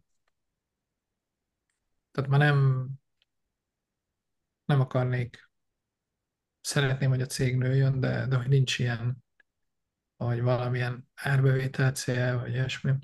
Nekem az siker, hogyha ha minél több embernek, aki nálunk dolgozik, eh, tudunk fontos lépcső lenni az életében. Tehát a, a siker az igen, nekem a siker az az, hogy hány embernek vagyok hatással az életére. Az jó siker. Az a szép, szép mérföldkő, vagy ilyesmi. Mondjál nekünk valamit, amit még senki, vagy nagyon kevesen tudnak róla. Én elkezdtem vitorlázó repülést tanulni, elég idős fejjel, és van 25 felszállásom. Ugyanegy leszállás is, ugye, tehát ez és pont, pont a elvizsgálat hagytam abba, akkor költöztünk vissza Budapestre, és hát sajnos azóta se fejeztem be. Úgyhogy ez, ez még így ott, ott van a bucket listemen, hogy, hogy feleségem nyilván nem örül neki, vagy apaként ezzel foglalkozom, de hát reméljük, hogy majd a fiam is szeretne repülni, és akkor majd együtt. Hát ha vized, akkor biztos belekóstol. Akkor jobban ragad. Meglátjuk. Szerinted mennyire fontos a szerencse az üzleti életben? Tudsz mondani egy százalékot? Nulla. Egyszerre, egyszerre száz és nulla. Tudod, a, a szerencse az egy kvantum valami. Schrödinger. Um, nagyon fontos. Nagyon fontos, de nagyon sokat kell dolgozni érte. Tehát, hogy a, a, olyan embernek nincsen szerencséje, aki, aki nem hozza létre ezeket a, a helyzeteket, amikor szerencsét lehet. Tehát, hogy én ezt, én ezt úgy gondolom, hogy ha, ha ott vagy, tehát szerencse az, hogy tudom, megismertem valakit, egy évente kezdtem beajánlok minket valahol. Ez nyilván szerencse, mert hogy így, de azért oda el kellett menni, tehát, hogy meg ott, ott meg kellett szólalni, ott oda kellett menni, tehát a, az az ilyen Forbes címlapja, szerencse, az, az körülbelül pont annyiszor van, ahányszor a Forbes-nak címlapja van egy 30 éves periódus alatt. Úgyhogy én ezt gondolom a szerencséről, hogy fontos, de magát a, ez sokkal jobban meg van fogalmazva angolban, ez a serendipity. Uh-huh. Tehát, hogy ott a, a magát a pillanatot, meg a helyzetet, azt, azt valaki létrehozza, de aztán ott történik valami, ami nagyon pozitív irányba változtatja a jövődet. Úgyhogy én ezt gondolom a szerencséről. Mi az élet értelme? Nem tudom. Most a család. Most Mindig van valami mi? Hát szerintem ez változik. Maradt még benned valami, amit meg szeretnél osztani? Nem, semmi. Semmi. Jó, köszönöm jó, szépen jó. a beszélgetést. Nagyon jól éreztem magam. Nagyon, nagyon rég beszéltünk ilyen hosszan. És még mindig egy csomó kérdés van, meg, meg feltáratlan dolog. Hát majd talán egy másik podcastban valamikor négy szem közt, egy ilyesmi. Sok sikert mindenkinek, aki úgy dönt, hogy az észak-amerikai piacra akar lépni, vagy bárhol külföldön. Így van. Elköszönjük, hogy meg folytatjuk egy kicsit. Adaptáció. Így van. Köszönjük szépen. Kellemes új Homálytoljunk. Így van. Kellemes karácsony, boldog új évet. Jó reggelt, jó estét, jó éjszakát. A vállalkozásod fejlődéséhez és annak nemzetközi skálázásához minden tudás, mentorálást és kapcsolatot megtalálsz a Magyar Business platformon, Kövess minket a YouTube-on, ahol megnézheted a teljes adásainkat, kérdezhetsz, és mi válaszolunk is. Végül pedig szeretném megköszönni a vendégeinknek, hogy eljöttek a virtuális stúdiónkba. Ezúttal is köszönet a lelkes csapatnak. Regina, Jami, Bálint, Gyuri, Laci. Hatékony skálázás mindenkinek, találkozunk ugyanitt legközelebb is.